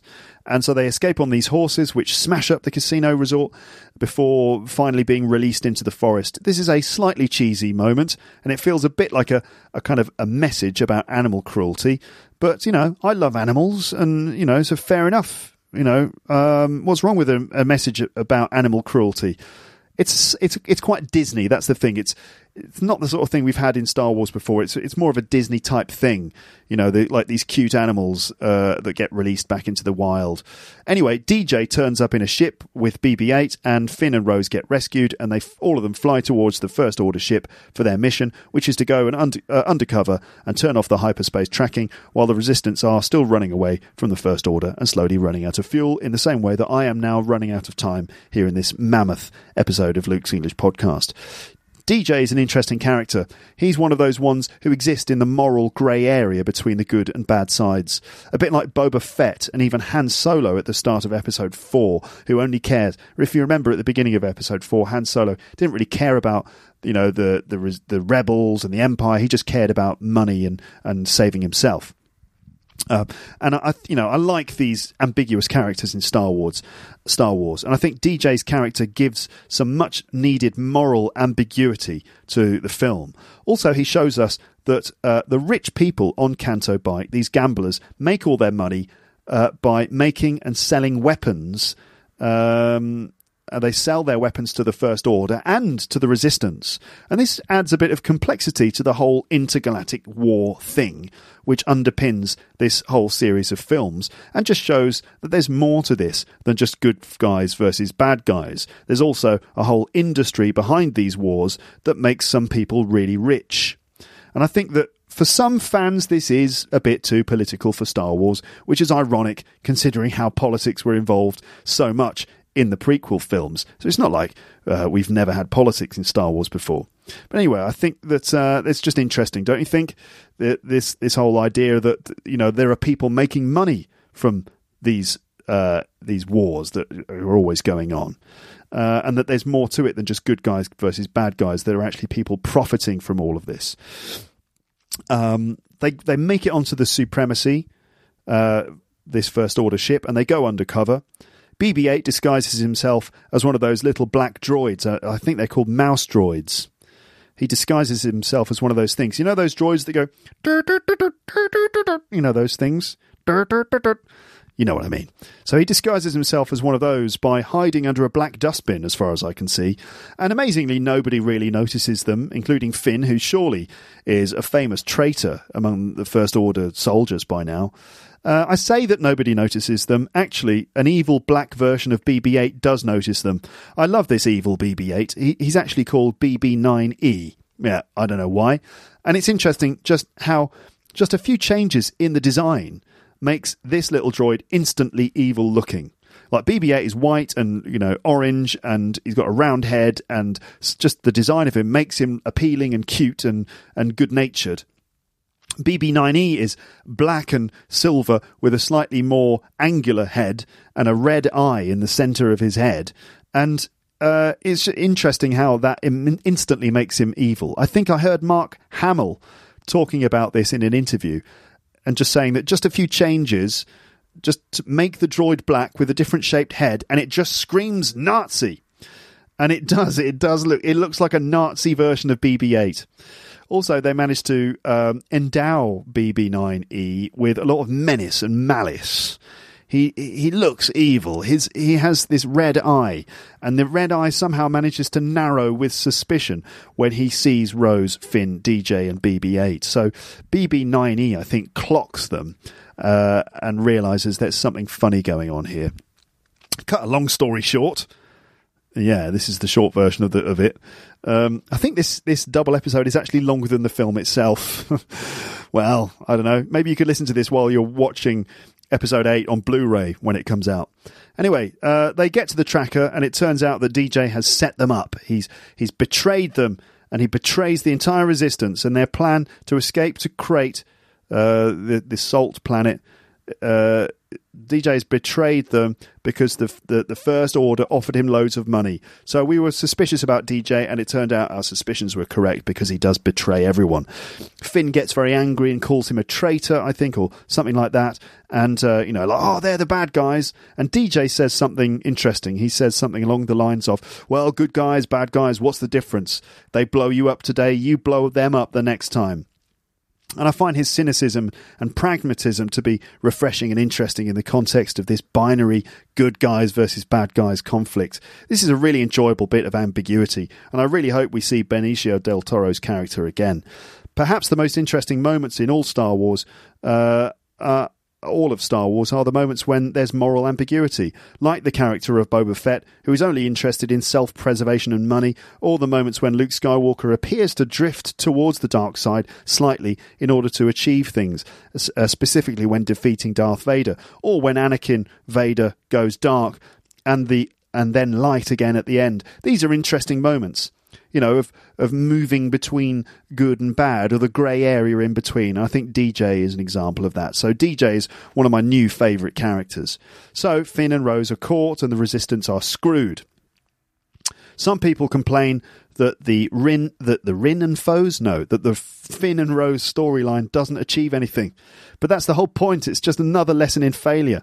Sometimes characters fail in films. It's boring if they just succeed every single time. And anyway, the Resistance were always the underdogs, and Finn and Rose were never going to succeed with this impossible mission anyway. It was just a suicide mission, and they're lucky that they got this far. Anyway, back to what's happening with the Resistance fleet.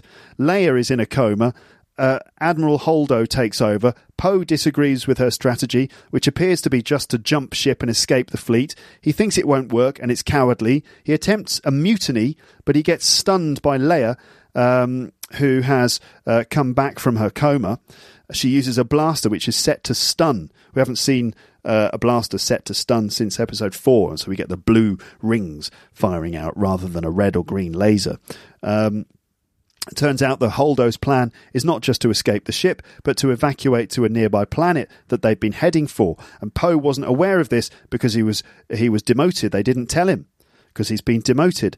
And they plan to escape to Crait, uh, where there's an old rebel base and they can use that as a defensive fortress and can uh, call for support from around the galaxy. Just as well, really, isn't it? That because Finn and Rose's mission has failed. Um, then we discover that DJ has has told the First Order about this plan to evacuate to Crait, and the First Order begin attacking the escape vehicles as they head down towards Crait. The Resistance is really screwed now. Finn and Rose's mission to stop the hyperspace tracking has failed, and now the First Order know about the other plan to escape to Crait and are blowing up the escape transports. Also, at this moment, it looks like Rey is about to be executed by Kylo Ren. Um, Finn and Rose are about to be executed too by Captain Phasma and her, her her her minions. Oh yeah, and Captain Phasma has turned up now again too. Apparently, she didn't die in Episode Seven. Uh, I quite like Captain Phasma in the sense that she looks cool but I haven't really seen her doing anything that that interesting yet. And she doesn't really do anything, does she, in Star Wars, except generally being Finn's nemesis. I hope we see more from her. Uh, Leia and the rest of the Resistance have boarded the escape transports to Crait, but Holdo stays with the main fleet. And when she realizes that the escape transports are being attacked, she suddenly decides to sacrifice herself and aims the Raddus, that's the, the big uh, resistance ship, at the Supremacy, which I think is Snoke's ship, and she goes into hyperspace. Poof! And wow, this is a really mind blowing moment, and it's done really well because the Raddus enters hyperspace and flies at light speed through the Supremacy and a bunch of other First Order ships, causing massive damage to the First Order fleet and a huge explosion. And it's done instantly and in total silence. Just, you know, it just you just see this ship going flying through the, the fleet, and it's all in total silence are a few seconds of silence followed by a really cool sound effect, like boom, something like that. It's silence used to, to great effect, and the explosion on the Supremacy gives Finn and Rose the chance to avoid being executed, and they fight back against Captain Phasma and the stormtroopers, while the whole hangar bay explodes around them. There are TIE fighters falling on the floor and blowing up, AT-AT walkers crashing here and there and stuff. And in the midst of all this chaos, Finn and Phasma have a battle, and Finn fights with a lot of spirit. Uh, Rose shoots Phasma, but the blast deflects off her armor, which is a cool moment. So it turns out that Captain Phasma's silver armor can deflect blaster bolts. Uh, Phasma appears to have the upper hand in the fight, and she knocks Finn into a a lift shaft, like a hole in the in the in the ground. But clearly, Captain Phasma hasn't seen the original Star Wars trilogy because we know that there are moving platforms that go up and down inside these shafts. And of course, Finn hasn't fallen to his death. He reappears and smashes Phasma in the face, cracking her mask. And she says, "Like you'll always be scum." Before falling into an explosion, it seems. I doubt that she's dead. She's bound to come back next time. I think that's what they're going to do with this character.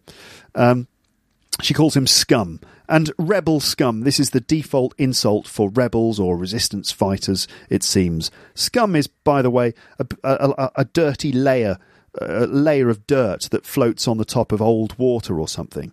You know, it, um, imagine sort of an old stagnant pool of water. It might have like a dirty layer on the top of it. That's scum.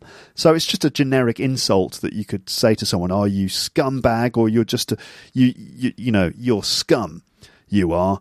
it's a generic insult, but it was used once in Return of the Jedi when an Imperial officer said it to Han Solo, and it sounded cool. So now uh, the word is used a lot by you know first order people against resistance people. You know, rebel scum, or you're you're just scum. These films still trade a lot on nostalgia for the old films, and to be honest, it works. Finn and Rose manage to escape the burning ship. How? Well, they're rescued by BB 8 driving an AT-ST Scout Walker thing, which, when I saw that in the cinema, I actually went, yeah, right, out loud in the cinema because, I mean, it's ridiculous. BB 8 driving in a, a, a Scout Walker? Uh, yeah, I thought that was a bit much. People complain that Rey's character in Star Wars is too perfect. And they complain that she's too perfect, she can do anything, and that this is unrealistic and unfair, and it's some sort of feminist agenda or something. But look at BB 8, and in fact R2D2 for that matter. BB 8 is also a perfect character who seems to be able to do anything, right? He takes out First Order gu- guards uh, by shooting coins at them, I'm not sure they're first order guards. He takes out some guards by shooting coins at them. He can pilot an AT-ST Walker. He can get blown up and assemble himself again. He can fix any problem on an X-Wing, but no one complains that it's like some sort of robotist agenda. No, they don't. So there are loads of characters who, who are perfect in films, uh, and you know, so I don't think it's that bad that Rey appears to be a bit sort of flawless. Um, anyway, so at this point, the storylines come together. The Resistance, that's Leia, Poe, and a few other remaining people, make it down to Crait and they set up their base there. God knows why it takes the First Order so long to, to attack them here, but it does. Maybe they needed a bit of time to set up all that awesome weaponry that they're going to use to smash through this big door to this old rebel base where the Resistance are now hiding. Finn and Rose escape the supremacy with BB 8 and join the Resistance on Crait. The idea is that the Resistance can defend themselves here, call for help, and then wait for the help to arrive. The thing is, they call for help and no help comes. None of their allies out in space care. There's no Lando Calrissian or anyone like that. Nobody's coming to help them. So it's about a couple of hundred resistance members versus the entire First Order with their huge AT-M6 walkers, these big gorilla walkers. Uh, so uh, the resistance have trenches in this salt planet with some defensive weapons and this huge reinforced door protecting them, and a few very sketchy looking ground sort of fighters like these. Um, I don't know what they're ground fighters, and that's it.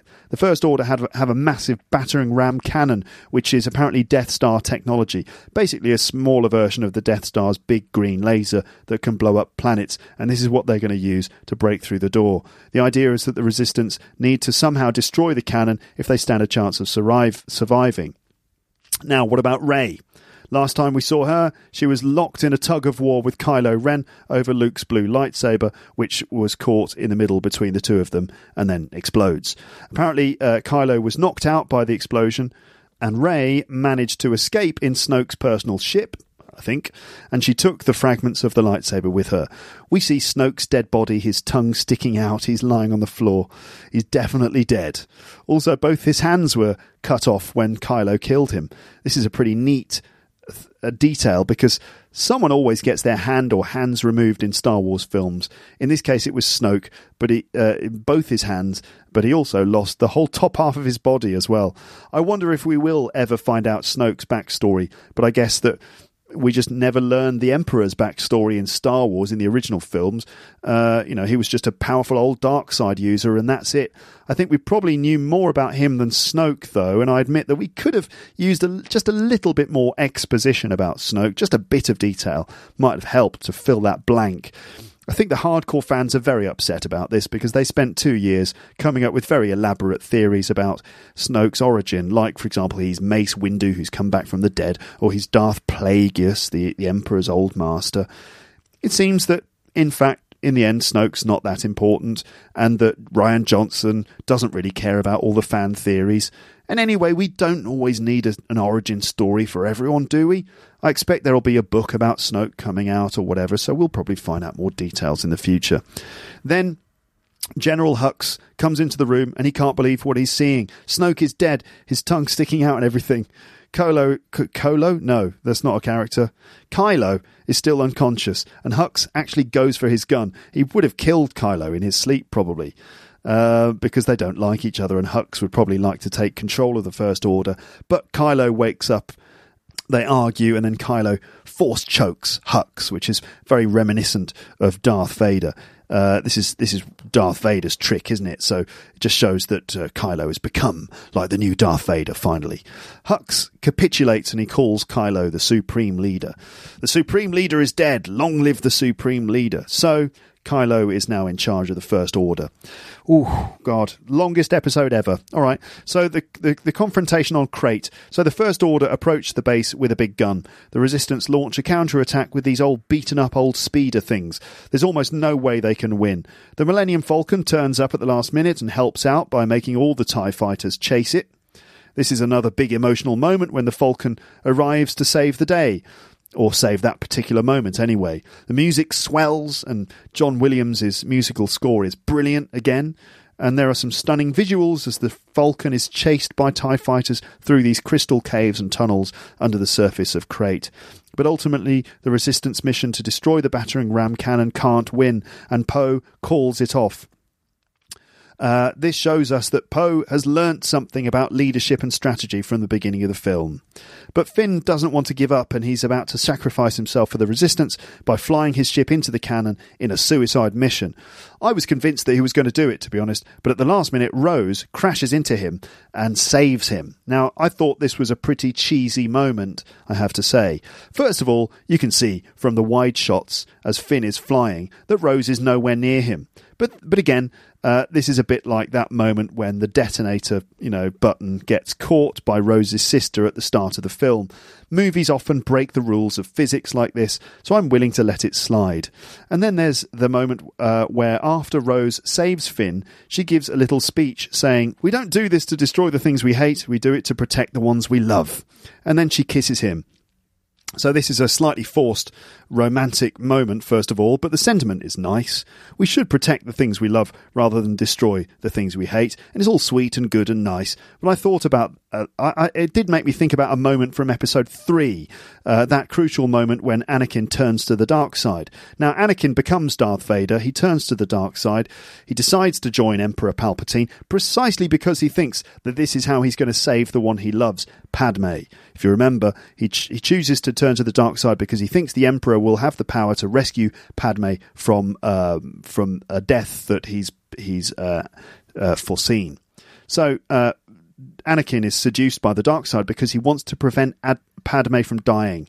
So he's seduced b- by the dark side because he wants to protect the ones he loves. So it's all about points of view, isn't it? At the end of the day, protecting what you love, destroying what you hate. They're sort of two sides of the same coin, aren't they? Still, uh, I think the basic message is nice that love conquers hate, and I do agree with that. Uh, you know, be careful of doing things for hateful reasons. We should be motivated by love, basically. Uh, but isn't this a slightly selfish thing for Rose to do? She stopped Finn from potentially saving the entire resistance just because she personally loves him. But maybe the resistance were screwed anyway. I think the point is we shouldn't think about this too much. Maybe we shouldn't record t- t- uh, three and a half hours worth of podcast on it. Hmm. Um, we shouldn't expect Star Wars to be this perfect, flawless thing. As I said before, I think the good things in the film outweigh the bad things, and blah blah blah blah. But then again, if you're angry um, about Star Wars, um, uh, then that's fine. It's up to you. I'm not going to tell you you're wrong. Everyone has their own subjective reaction to the film. So it looks like the Resistance are screwed then.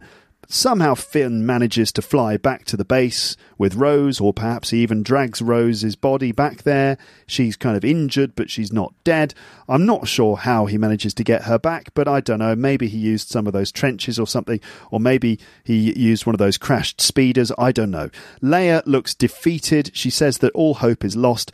Then Luke Skywalker turns up, and there's an emotional moment when he speaks to Leia, and they agree that Kylo Ren wasn't Luke's fault. That and Luke comforts Leia by giving her a, a, memento of Han Solo Solo, a, a pair of dice that used to hang in Han Solo's Millennium Falcon. Luke then goes out to face the First Order armed with his lightsaber. when I saw this, uh, I, I, was really excited, and yet I didn't know what to expect. Luke said it himself that he couldn't face down the entire First Order, uh, armed only with a laser sword. Uh, Kylo, in his command ship, orders everyone to fire on Luke using all their weapons. Uh, the AT-M6 walkers all fire on Luke simultaneously. Kylo is enraged, shouting for more and more and more firepower. And this really is overkill. There's just a huge cloud of red dust where the lasers are firing. We can't see Luke Skywalker. He's just obscured by this big cloud of dust. Hux eventually says, That's enough, and the guns stop. Kylo slumps in his seat.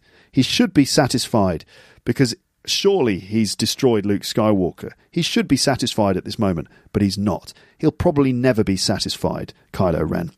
Um, and we're all thinking, well, Luke surely isn't dead. And of course he isn't. He steps out of the cloud of red dust, unscathed. He looks up at Kylo's ship and he even brushes his shoulder dismissively, which is pretty cool.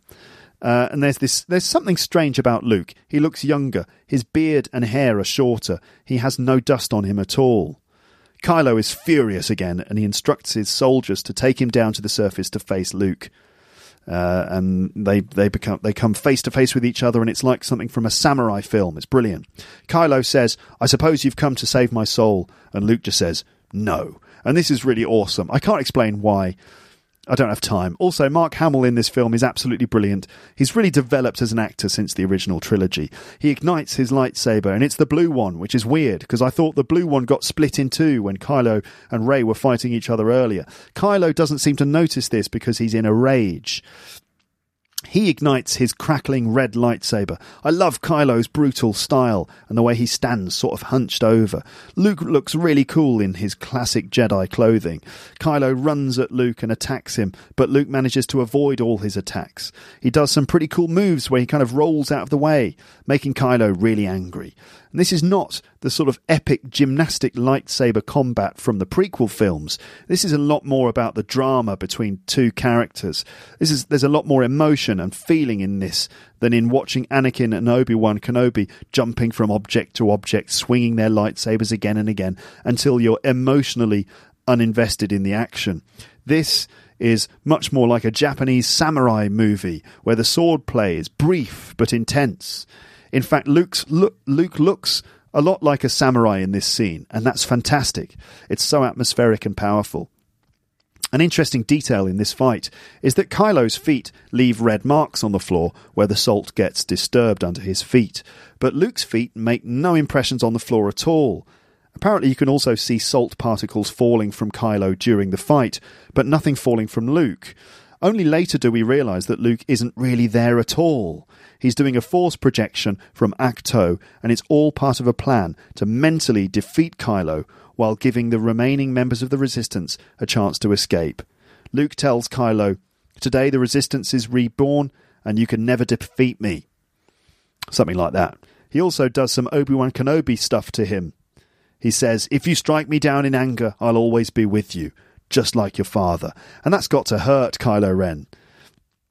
Kylo angrily charges at him and swipes his lightsaber at Luke, but the blade passes straight through his body. At the time, I was thinking, wow, has Luke been hiding his power all this time? Is he immune to lightsabers? And then I thought, oh wow, he's he's a force ghost, isn't he? Uh, I thought he was a force ghost. Then it's revealed that Luke is actually meditating on a rock in Ahch-To, and the whole thing is a force projection. He's managed to project himself all the way across the galaxy like this and that's incredible. I mean, that's like a force power that we haven't seen before, and it shows that Luke Skywalker is surely uh, a, a, a, master of the Force like we've never seen before. Luke then says to Kylo, "See you around, kid," and disappears.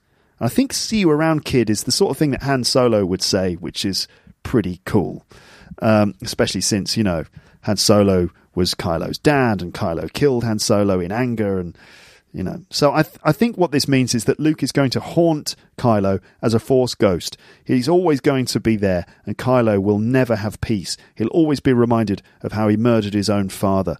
Then Luke disappears, and Kylo is in a rage again when he realizes that re- that the Resistance have been given time to escape. What I like about this this bit at the end of the film is that We don't get a big lightsaber duel, but that makes a change. At least we have some really interesting character based interaction. Luke manages to teach Kylo a lesson without using violence. He only uses defense, and he defeats Kylo mentally. He sacrifices himself to save the resistance because doing that force projection was so tough, uh, so taxing, uh, that it ultimately Luke um, does die as a result of doing this. It takes everything out of him. And he shows Rey that the Force isn't just about lifting rocks, controlling people's actions, or being really good with a lightsaber. It's also about introspection and peace. Also, I like the fact that in the midst of all this fighting and explosions, Luke has learned how to win a battle without using violence. In fact, I respect Luke's decision to just go onto an island and live like a hermit. At least he's decided that he's fed up with the incessant fighting and war. He's perhaps the only character to say that he's had enough of the fighting. And isn't this a sort of a logical progression of what he's learnt while facing the Emperor in episode 6? when he faced the Emperor in episode 6, he threw down his lightsaber. He threw his lightsaber away and refused to fight or give in to his anger because he's a Jedi. And that's really how that, that was a, a big reason why he managed to defeat the Emperor because he refused to fight him. So don't blame Luke for choosing to go to that island and for feeling like a failure. He was actually just trying his best to prevent any further cat- catastrophe, and it was all part of his learning process. This feels like the way of the true Jedi, from a certain point of view. Also, he's demonstrating incredible force power by doing this projection. This is something new that we haven't seen before. Again, some people are pissed off with this, saying that's not how the force works. But honestly, I'm glad that we're seeing some new force powers in this film. It's about time we had some slightly new things. And, you know, Star Wars has to change, it has to diversify, otherwise, it's just going to die, isn't it? So accept it. It's going to change a little bit, but it's still Star Wars. By doing this, Luke uh, also manages to create the myth of Luke Skywalker, uh, which will no doubt be told again and again and again. He's accepted his place as a myth and how important and powerful this can be as a way of inspiring new, new generations to have hope. This is beautiful. Luke has always been a symbol of hope, but he's a fallible human who couldn't always live up to his own myth but he manages at the end to do it in his own way, according to how he understands the light side of the Force, using defense, not attack, without using violence, fighting a mental battle. Then, back on Ahch-To, we see Luke collapse from the strain of doing this massive force projection. He climbs back up onto the rock and stares out across the ocean at the sunset and its two suns. And this actually made me cry. I couldn't help it. Uh, it just took me straight back to that moment in episode 4 when Luke was not much more than a boy staring across the desert at the dual sunset of Tatooine, full of aspiration and dreaming of adventure. And that's how he ends his life too. I can't really put it into words, but this just got me right in the feelings. Uh, it's pretty ridiculous uh, that I cried in a Star Wars film, isn't it? But there it is. Luke then disappears in the same way that Obi Wan did and Yoda did. He, he becomes one with the Force. I guess this means that he'll be back as a Force ghost in episode 9, which is good. I really like Mark Hamill and I hope to see more from him in the next film. Meanwhile, the last remaining members of the Resistance have worked out that there must be a way to get back through the uh, there must be a way to get out through the back of the caves by following the crystal foxes that live there uh, there's quite a magical moment where one of these beautiful crystal foxes leads them to a gap at the back of the cave, but it's filled with boulders. Rey is on the other side. She's used the tracking device to follow their position from the surface in the Falcon with Chewie.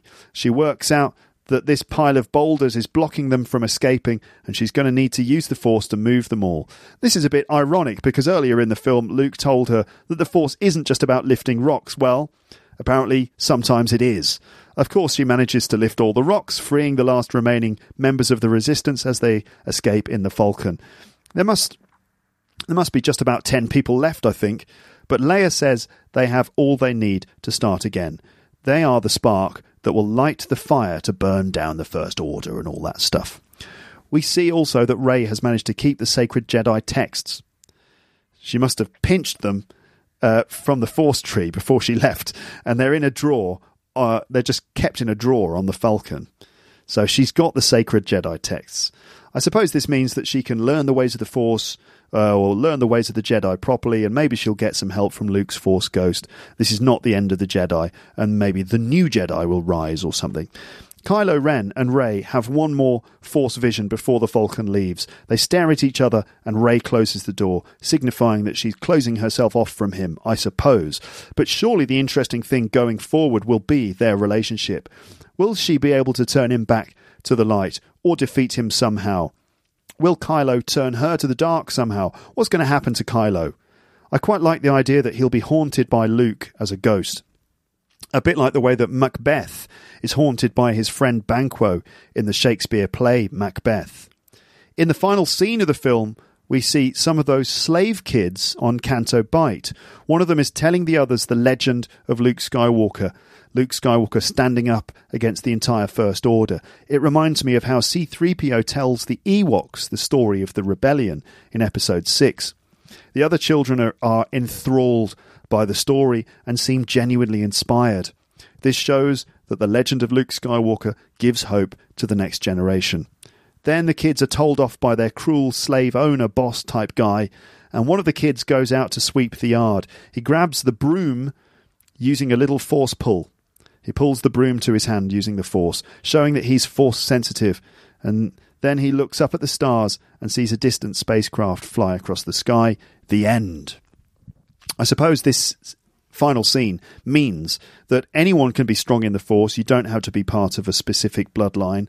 That Luke's legend is an inspiration to the poor, lost, or forgotten people, and that the Resistance is not dead and that there's still hope left in the galaxy. And that's a nice message, isn't it?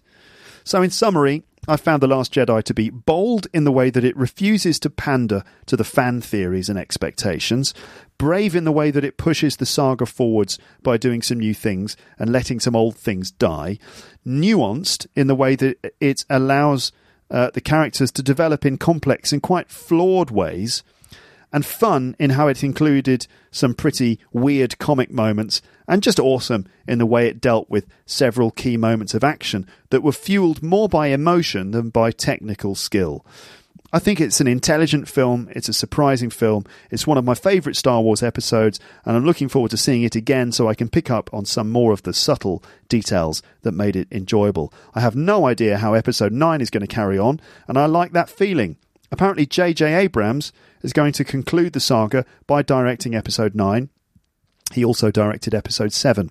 JJ is obviously a very competent filmmaker and someone who understands the core appeal of Star Wars, but I'm also a little bit worried because JJ Abrams has an approach to f- making films that involves posing lots of mysterious, open ended questions rather than by providing satisfying resolutions.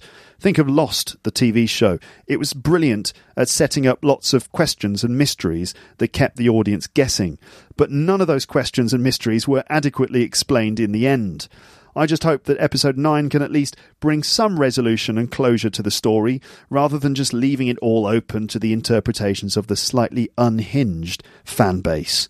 I look forward to reading your opinions if you have them. Thank you so much for listening all the way to the end of this um, marathon episode of the podcast. I'll speak to you again on the podcast soon. In fact, the next one will be more Star Wars stuff, including a conversation with James and Dad about this film. So you can look forward to listening to that. Thanks so much for listening. Speak to you again on the podcast soon. But for now, goodbye. Bye. Bye. Bye. Bye.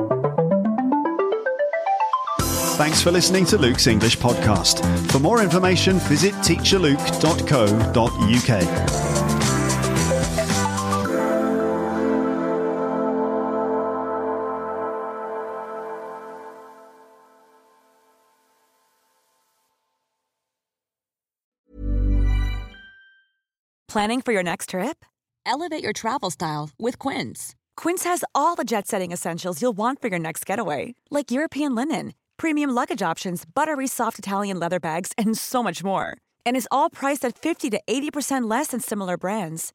Plus, Quince only works with factories that use safe and ethical manufacturing practices. Pack your bags with high-quality essentials you'll be wearing for vacations to come with Quince. Go to quince.com/pack for free shipping and 365-day returns. If you enjoyed this episode of Luke's English Podcast, consider signing up for Luke's English Podcast Premium. You'll get regular premium episodes with stories, vocabulary, grammar, and pronunciation teaching from me, and the usual moments of humour and fun. Plus, with your subscription, you will be directly supporting my work and making this whole podcast project possible. For more information about Luke's English Podcast Premium, go to teacherluke.co.uk slash premium info.